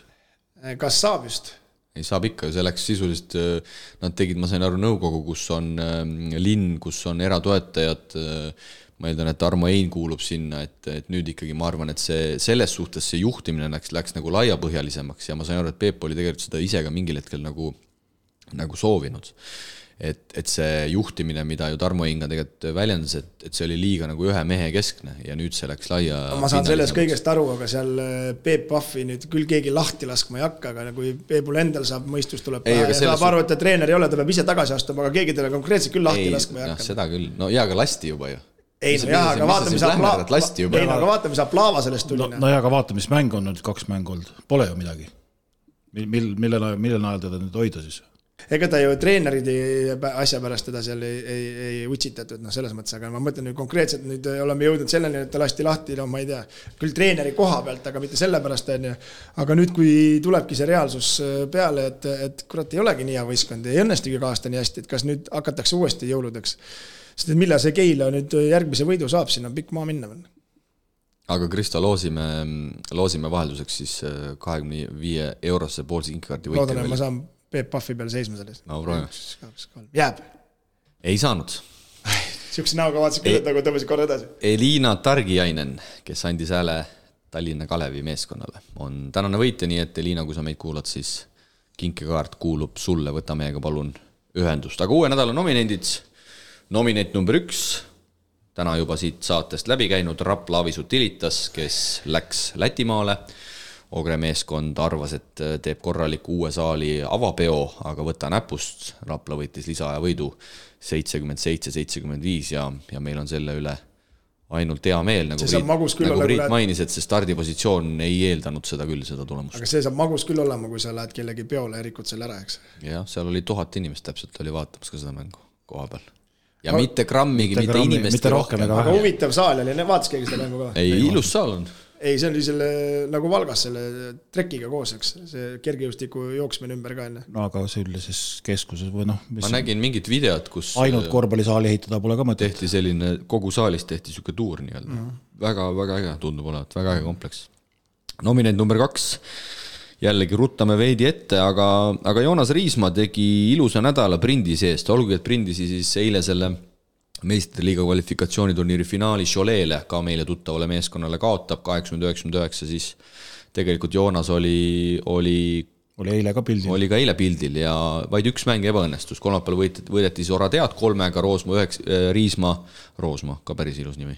Riismaa üheksateist minutit, neliteist punkti äh,. siis võideti reedel Den Boschi, aga seal Riismaa millegipärast algkoosseisus alustanud, alustununa mängis vaid viis minutit, aga see algus läks tuksi ka, võib-olla siis midagi seal ebaõnnestus, aga eile olgugi, et kaotusmäng, äh, kakskümmend viis minutit ja kolmteist punkti, nii et mulle tundub, et uue treeneri tulekuga äh, Riismaa roll ikkagi mingil määral on kas muutunud või, või veidi teistsugune. Igal juhul me, me tõstame, tõstame Joonast esile ja Joonase vastu hakkame ju põrutama siis ka Fiba Europe Cupi sarjas, nagu mainitud, et Kalev Cramoga taas kord samas alagrupis. no jällegi tore, vanad asjad seal ikka seal, mäletad seal see väike Napoleon. omanik, omanik on ikka sama, on ju. ja, ja, ja selles mõttes intriig on juba üleval, loodame, et suudame nende nagu nendega sammu ka pidada. Ja kolmas nominent, ma tean, et Alar Varrak on seda oodanud pikka aega, aga ma olen talle kogu aeg mõista andnud, et enne tuleb tulemust teha ja siis pääseb siia auväärsesse seltskonda, nii et TalTech Optibet võidab esimest korda Eesti-Läti liiga ajaloos Riia VEF-i ja Alar koht on auga sel korral küll välja, välja teenitud. küll kolmandana õigetakse välja, aga auga ikkagi, eks. nojah, eks aga... siit, siit saab ka tõusta, vaata. Aga no see oli jah, suurepärane võit, aga jah, Varrakule vist ei jõudnud kohale, et nad võitsid, et seal teleintervjuus sihuke tunne oli, et hakkab või nutma, et ei saanud aru, et nagu oleks kaotanud kahega või viimase sekundiga, aga. ma räägin, äkki tahtis neljaga võita. jah, et siis saaks nagu plussi, eks, kahega võitsid, kahega kaotsid, on ju. just. nii okay., ja teie hääled, kellele lähevad sel nädalal? minul läheb äh, TalTechile. ma panen ka TalTechile iga päev sihukest asja ei juhtu. mina annan Raplale, et me oleme siin Raplat nii kõvasti rappinud, et minu jaoks, nagu ma siin kohaliku liiga rubriigis ka ütlesin, see oli, see oli ikkagi nädala suurim, suurim üllatus, arvestades, millised need stardi, stardiplatvormid olid, homme tuleb pilt. Teie, head kuulajad, saate teha omad valikud, aga ärge jätke meid unarusse ja, ja selgitame järjekordse nädala tegija välja, ühes sellega liigume edasi ja võtame ette saate viimase rubriigi mängumeeste torumured lahendab Infralink. koht, kus poolkõva toruga ei mässata. usalda asjatundjaid kodulehel infralink.ee. tänases Eestlased välismaal rubriigis peatume taas eelkõige Eesti korvpallurite tegemistel välismaa avarustes, kui eelmisel nädalal käis neid väljakul erinevates liigades tegelikult juba juba omajagu, Prindisist me rääkisime ja oli ka teistes kõrgliigades mehi väljakul. Hispaanias läksid meie mehed omavahel. segan korra enam vahele võib või? et äh, kui Prindist rääkisime, et äh, mis sellest Budivelnikust saanud on, kas see mängib ka mingit liigat veel või, või kes eelmine aasta Kalev Cramoga oli, kes seal Itaalias pesitses ja, ja mängis ainult seda äh, FIBA Europit kaasa? ei, nad juba lõpetasid eelmine aasta ju juba enne hooaja lõppu läksid juba laiali ju. aa, oligi nii, jah? Lihtsalt praegust. ainult sinu soovil vaatan järele. ei, ma lihtsalt praegust huvi pärast nagu mõtlesin, et see oli ju ka ju mingi päris suure eelarvega ja mängis täitsa. see lagunes ära. no ta on hetkeseisuga mängivad Ukraina kõrgliigat, ma vaatan. no meie Ukraina poiss ütles, et see, et ta näitab mulle seda Ukraina superliigat, ütles, et see on kohutav. sa mõtled taseme mõttes või? jah, et see on kohutav. aga see on ju loogiline jah, see on üsna loogiline, ma arvan ka, et arvestades seda väga paljud mängijad on ju välismaal ikkagi kõrgetasemelised mängijad, et okay.. aga hetkel üksteist võistkonda on Ukraina superliigasse igal juhul üles antud, siin on Budivelnik, siin on Dnipro, Kiiev Basket kui nii-öelda tuntumatest nimedest äh, rääkida, aga, aga tulles tagasi Hispaania kõrgliiga juurde, siis äh, laupäeval kohtusid meie mehed, Baskonia võõrustas Bilbaod ja, ja Euroliiga meeskond võttis ikkagi kindla võidu, üheksakümmend kaks, seitsekümmend kaks, Kotsar kuusteist minutit, viis punkti, kolm lauda, Raieste sai väljakule seitsmeks minutiks, siis sisuliselt, kui mäng oli tehtud. Ja Kullamäe tegi tegelikult minuteid vaadates Bilbao eest täitsa korraliku partii, kakskümmend üks tuli minuteid, kaksteist tuli punkte ja kolm, kolm söötu ka. Sinna otsa. Baskonia mängis eelmise nädalaga teise mängu, võõrsil kaotati Mursiale, Mursia kusjuures on alustanud kolme võiduga hooaega, Kotsar kakskümmend üks minutit, kaheksa punkti, Raieste seitsme minutiga eh, kolm silma ja Hispaaniast veel siis Konotšuk ei ole veel võiduarvet äh, Granada kahjuks avanud. Badalonale jäädi neljapäeval alla kuuega, Konotšuk kuueteist minutiga kaheksa punkti ja eile kaotati koduväljakul kahjuks ka Gironale, Girona, kes siis on teist hooaega kõrgliigas mängimas, samuti alustanud, kusjuures kolme võiduga väga üllatuslikult alistatud ka nii Valencia kui Tenerife. Marko Soll ikka mängib veel või? ei mängi ja Konotšuk kaksteist minutit, kaks punkti ja, ja kaks, kaks lauapalli et, et äh, Granadal on raske. ütleme nii, et kõigi Eesti klubidel on raske praegust see algus olnud, ega see Baskonia algus ka midagi ilusat ei ole, et, et Murcia käest saadi ju tappa ja ja, ja eestlastele võib-olla jah, kõige parem ei läinud, aga loodame, et hakkab tõusuteel minema. Itaalia mehed tulid ka väljakule kõrgliigas, siis lisaks Riismaale on meil Treier, pomm ei ole mitte see, et Sassari Napolile kaotab kodus üheksakümmend no,. see on ikka ka pomm. sada üksteist, Treier kakskümmend minutit, kaheksa punkti, aga Itaalia kõr-, esiliigas läksid ka mängud käima ja meie kolmelt noormängijalt üsna, no ma ütleks, esialgu tagasihoidlikud sooritused. Gregor Kuba kaotusmängus Forli vastu kolmteist minutit kaks punkti, Mait Peterson kaotusmängus Rieti vastu kolmeteistkümne minutiga üks lauapall ja Karl-Markus Poom Monferrato kaotusmängus kaheksa minuti kaks punkti ja kusjuures kõik kaotasid koduväljakul, nii et päris, päris nukker algus. Poom sai päris valusalt ühega ühega ja seitsekümmend kaheksa, seitsekümmend üheksa, nii et me katsume sel hooajal Itaalia esiliigal ka äh, rohkem silma peal hoida, sest et need noored mehed kosuvad ja nagu me nägime, Gregor Kuba siis juba ju ka rahvuskoondise kandidaadina suvel, suvel töös oli, eile mängiti Bulgaaria superkarikas ja kohtusid siis, siis Bulgaaria karikavõitja ja meister. ehk siis äh, Balkan mängis kodus Levskiga, väga madalaskooriline mäng, viiskümmend kuus, viiskümmend seitse. Karl-Juhan Lipsu koduklubi siis selle, selle mängu kaotas. ja Karl Lipsu siis suureskoorilised mängud said ka otsa, kolm punkti, kaheksa lauda. kolm punkti, kaheksa lauda kolmekümne kolme minutiga. Devin Harris, noh, kellel on ka ikkagi põhjust silma peal hoida, tema sai siis kirja neli punkti ja kümme resultatiivset söötu kümme resultatiivset söötu sihukese skoori juures on päris hea number, peaks ütlema. Nii et esimesest karikast Balkani ja ilma ja Balkani hooaeg Bulgaaria kõrgliigas peaks algama siis järgmisel, sel laupäeval tähendab, sel laupäeval peaks algama. aga Balkan peaks ikkagi Bulgaaria liiga mõistes olema täielik favoriit, täielik favoriit ja, ja tippmeeskond. ja teistest liigadest rääkides, Mattias Tast ja Ostende said kaotuse kirja Hollandi-Belgia ühisliigas kaotati kodus Limburgile üheteistkümnega, tass kahekümne nelja minutiga üheksa punkti, neli lauda. Carlos Jürgensi koduklubi Leedu liigas Nevesis sai, kui ma ei eksi, kolmanda järjestikuse kaotuse, võõrsil kaotati Stelmachersi juhendatavale Lietkabelisele seitsekümmend üheksa, sada, Jürgens kuueteistkümne minutiga kuus punkti, kaks söötu ja Jões Re. rekord. ja muidu oli vist kaks olnud. kaks ja kaks. ja Poola kõrgliigas siis Anvil võitis võõrsil kindlalt Lankuti kahekümne neljaga, Jõesaar viieteistkümne minutiga kaheksa kaheksa punkti, aga jah, Jürgensi peale hakates mõtlema, siis siis ma ei tea, et välismängijalt tavaliselt ikkagi oodatakse neid punktikesi, et ma loodan, et nüüd tuli kuus, et edaspidi hakkab ka rohkem tulema, sest et muidu muidu võib, võib teate küll, mis, mis, mis juhtuda, et, et ma arvan, et neid Leedu omi mehi on ka sinna sellesse, sellesse rolli panna. jah, vaatasin ka ühte Leedu liiga mängu järgi ja, ja kus mängib Andres Misters, kes teab? Mart Leedu liigas. ja mis võistkonnas? Mažek. Tubli, näe, Leedu liiga ekspert teab ikka. aga jäin, lihtsalt läksin vaatama Wulfsi mängu äh,. kohale või? kohale jah, telekasse. ja läksin vaatama järgi, tulemust ei vaadanud enne muidugi, aga, aga nii, nii hoolega ma ei vaata, et ja vaatasin ja tahtsin näha, mida siis teeb imemees meil, Saagars. et tegi oma debüüdi siis. härra Esk ikka on hea mängija küll. on ikka jõhkralt. võtaks, võtaks karudesse, kui saaks, eks? no ikka neid sööte pani ikka päris edevalt. palju, mis rida tuli? Ma ei vaadanud seda järgi, aga no läksid, läks suht ühepoolseks ja see Wools on ikkagi noh, võiks olla natukene võib-olla paremini, aga klassi on ikka päris hästi seal, et, et seal saab ka põnev olema, et. eurokapi punt ju, eks?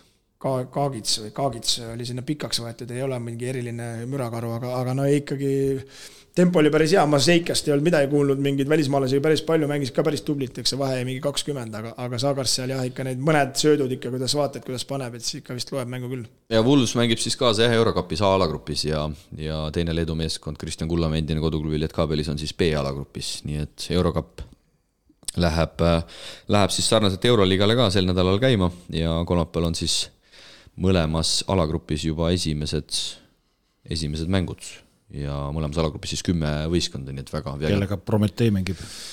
Prometee mängib kodus Hamburgiga esimese, esimese laksu. vot nii. saab ka pildi ette sellest satsist, et lähevad nüüd Viimsi, Viimsi võidu pealt siis sihukest, sihukest mängu mängima. kuule, aga meil on välisliigades veel üks eestlane. oskad öelda, kes? keda me ei ole veel nii-öelda ära märkinud? Messost. Messost. ja see on Egert Alle. õige, tubli Kristo. Egert siis sel hooajal Norra kõrgliigas. ja Egert siis äh, läks Norraga, ma sain aru, tööle ja läheb lausa ka õppima. nii et kiidame heaks. eile Egertilt uurisin ka, et no kuidas siis Norra liiga tase oli. esimese mängu mängisid ära, vist seal circa viisteist minutit sai mängida. eelmise aasta võitjale panid kohe ära? jaa, meistriga. ütles, et no on nagu on. läks võib-olla kõvem kui Kadrina Karut mm. -hmm. ei no eks ta ole. ei, seda ta ei olnud, selle mõtlesin ise välja, aga eks, eks ta selline Saku esiliiga vast on seal võib-olla. võib-olla natukene siia-sinna, oleneb, oleneb mängust. aga järgmisel nädalal siis äh, alustavad teisedki, mitte järgmisel, ikka sel nädalal, ikka sel nädalal. Äh, Hispaania esiliigas Siim Tervene väljakule laupäeval, Jaan Puidet väljakule reedel. Bulgaarias tullakse väljakule, Sten Sokreka esiliigas alustab kõrge tempoga Mükono-, Mükonou vastu võõrsil samuti laupäeval. Ja, ja siis sellega on, on suures plaanis ka kõik väljakule Euroopast tulnud ja meie naiskorvpallurid ka peaks sel nädalal tulema, Mailis Pokk siis Poola liigas, Maja Pratka Prantsusmaa esiliigas ja Marta-Ele Reama, kelle me siin üks saade ära unustasime, tema peaks ka tegema debüüdi siis Rootsi, Rootsi naiste kõrgliigas äh, Södertälje, Södertälje naiskonna eest ja rohkem arvestataval tasemel mängivaid naisi meil välismaal vist Euroopas, kui ma ei eksi, ei, ei ole. nii et äh, paneme siis, äh, paneme siis arvutid kotti ja, ja läheme Kristialuga edasi või? järgmisel nädalal olgu öeldud ära, et me päris esmaspäeval eetrisse ei tule, et äh, oludes ol,, oludes võnnil. ja mina ei ole väsinud veel. ja sina ei ole väsinud, sina oled, sina tahaksid kaks korda nädalas teha, ma sain aru. kui oleks võimalus käia kodust ära. aga jah, ütleme selle ära, et meid esmaspäeval oodata ei ole, kõik, kes meid ootavad, nii et ärge ära ehmatage, aga me tuleme järgmine nädal, me tuleme lihtsalt väikese hilinemisega sümboolse hilinemisega. ja loodetavasti siis äh, võiduseeria teil esiliigas jätkub, igal juhul soovin teile edu, et et mulle tundub, et äh, Priidul ootab küll sel nädalal ees päris raske katsumus, et saate, saate korraliku testi. saame testi, jah ai, see enesekindlus, see on nii kurja ka, noh, kardangi, ma loodan, et mul see põlv ikka veab. oota, millal omavaheline oli? kakskümmend seitse, jaa, jaa, õige see oli. et, et ma loodan, et mul see põlv laguneb ennem ära, et ma ei mängi, siis ma saan öelda. sul on jah, viimasel ajal niisugust hirmu kuidagi hakanud tekkima, et küll sa kardad nüüd seda Graamat ja, ja siis sa kardad seda Rocki-satsi kõiki suuri satsi. vanus teeb ikka imesid. nagu enam põhisse juba ei saa, vaata, ja siis hakkab pihta. siis enam ei jah. te juba jagelete ka seal Tributsaviga, et see põhisse ja miks mina põhist pean tulema.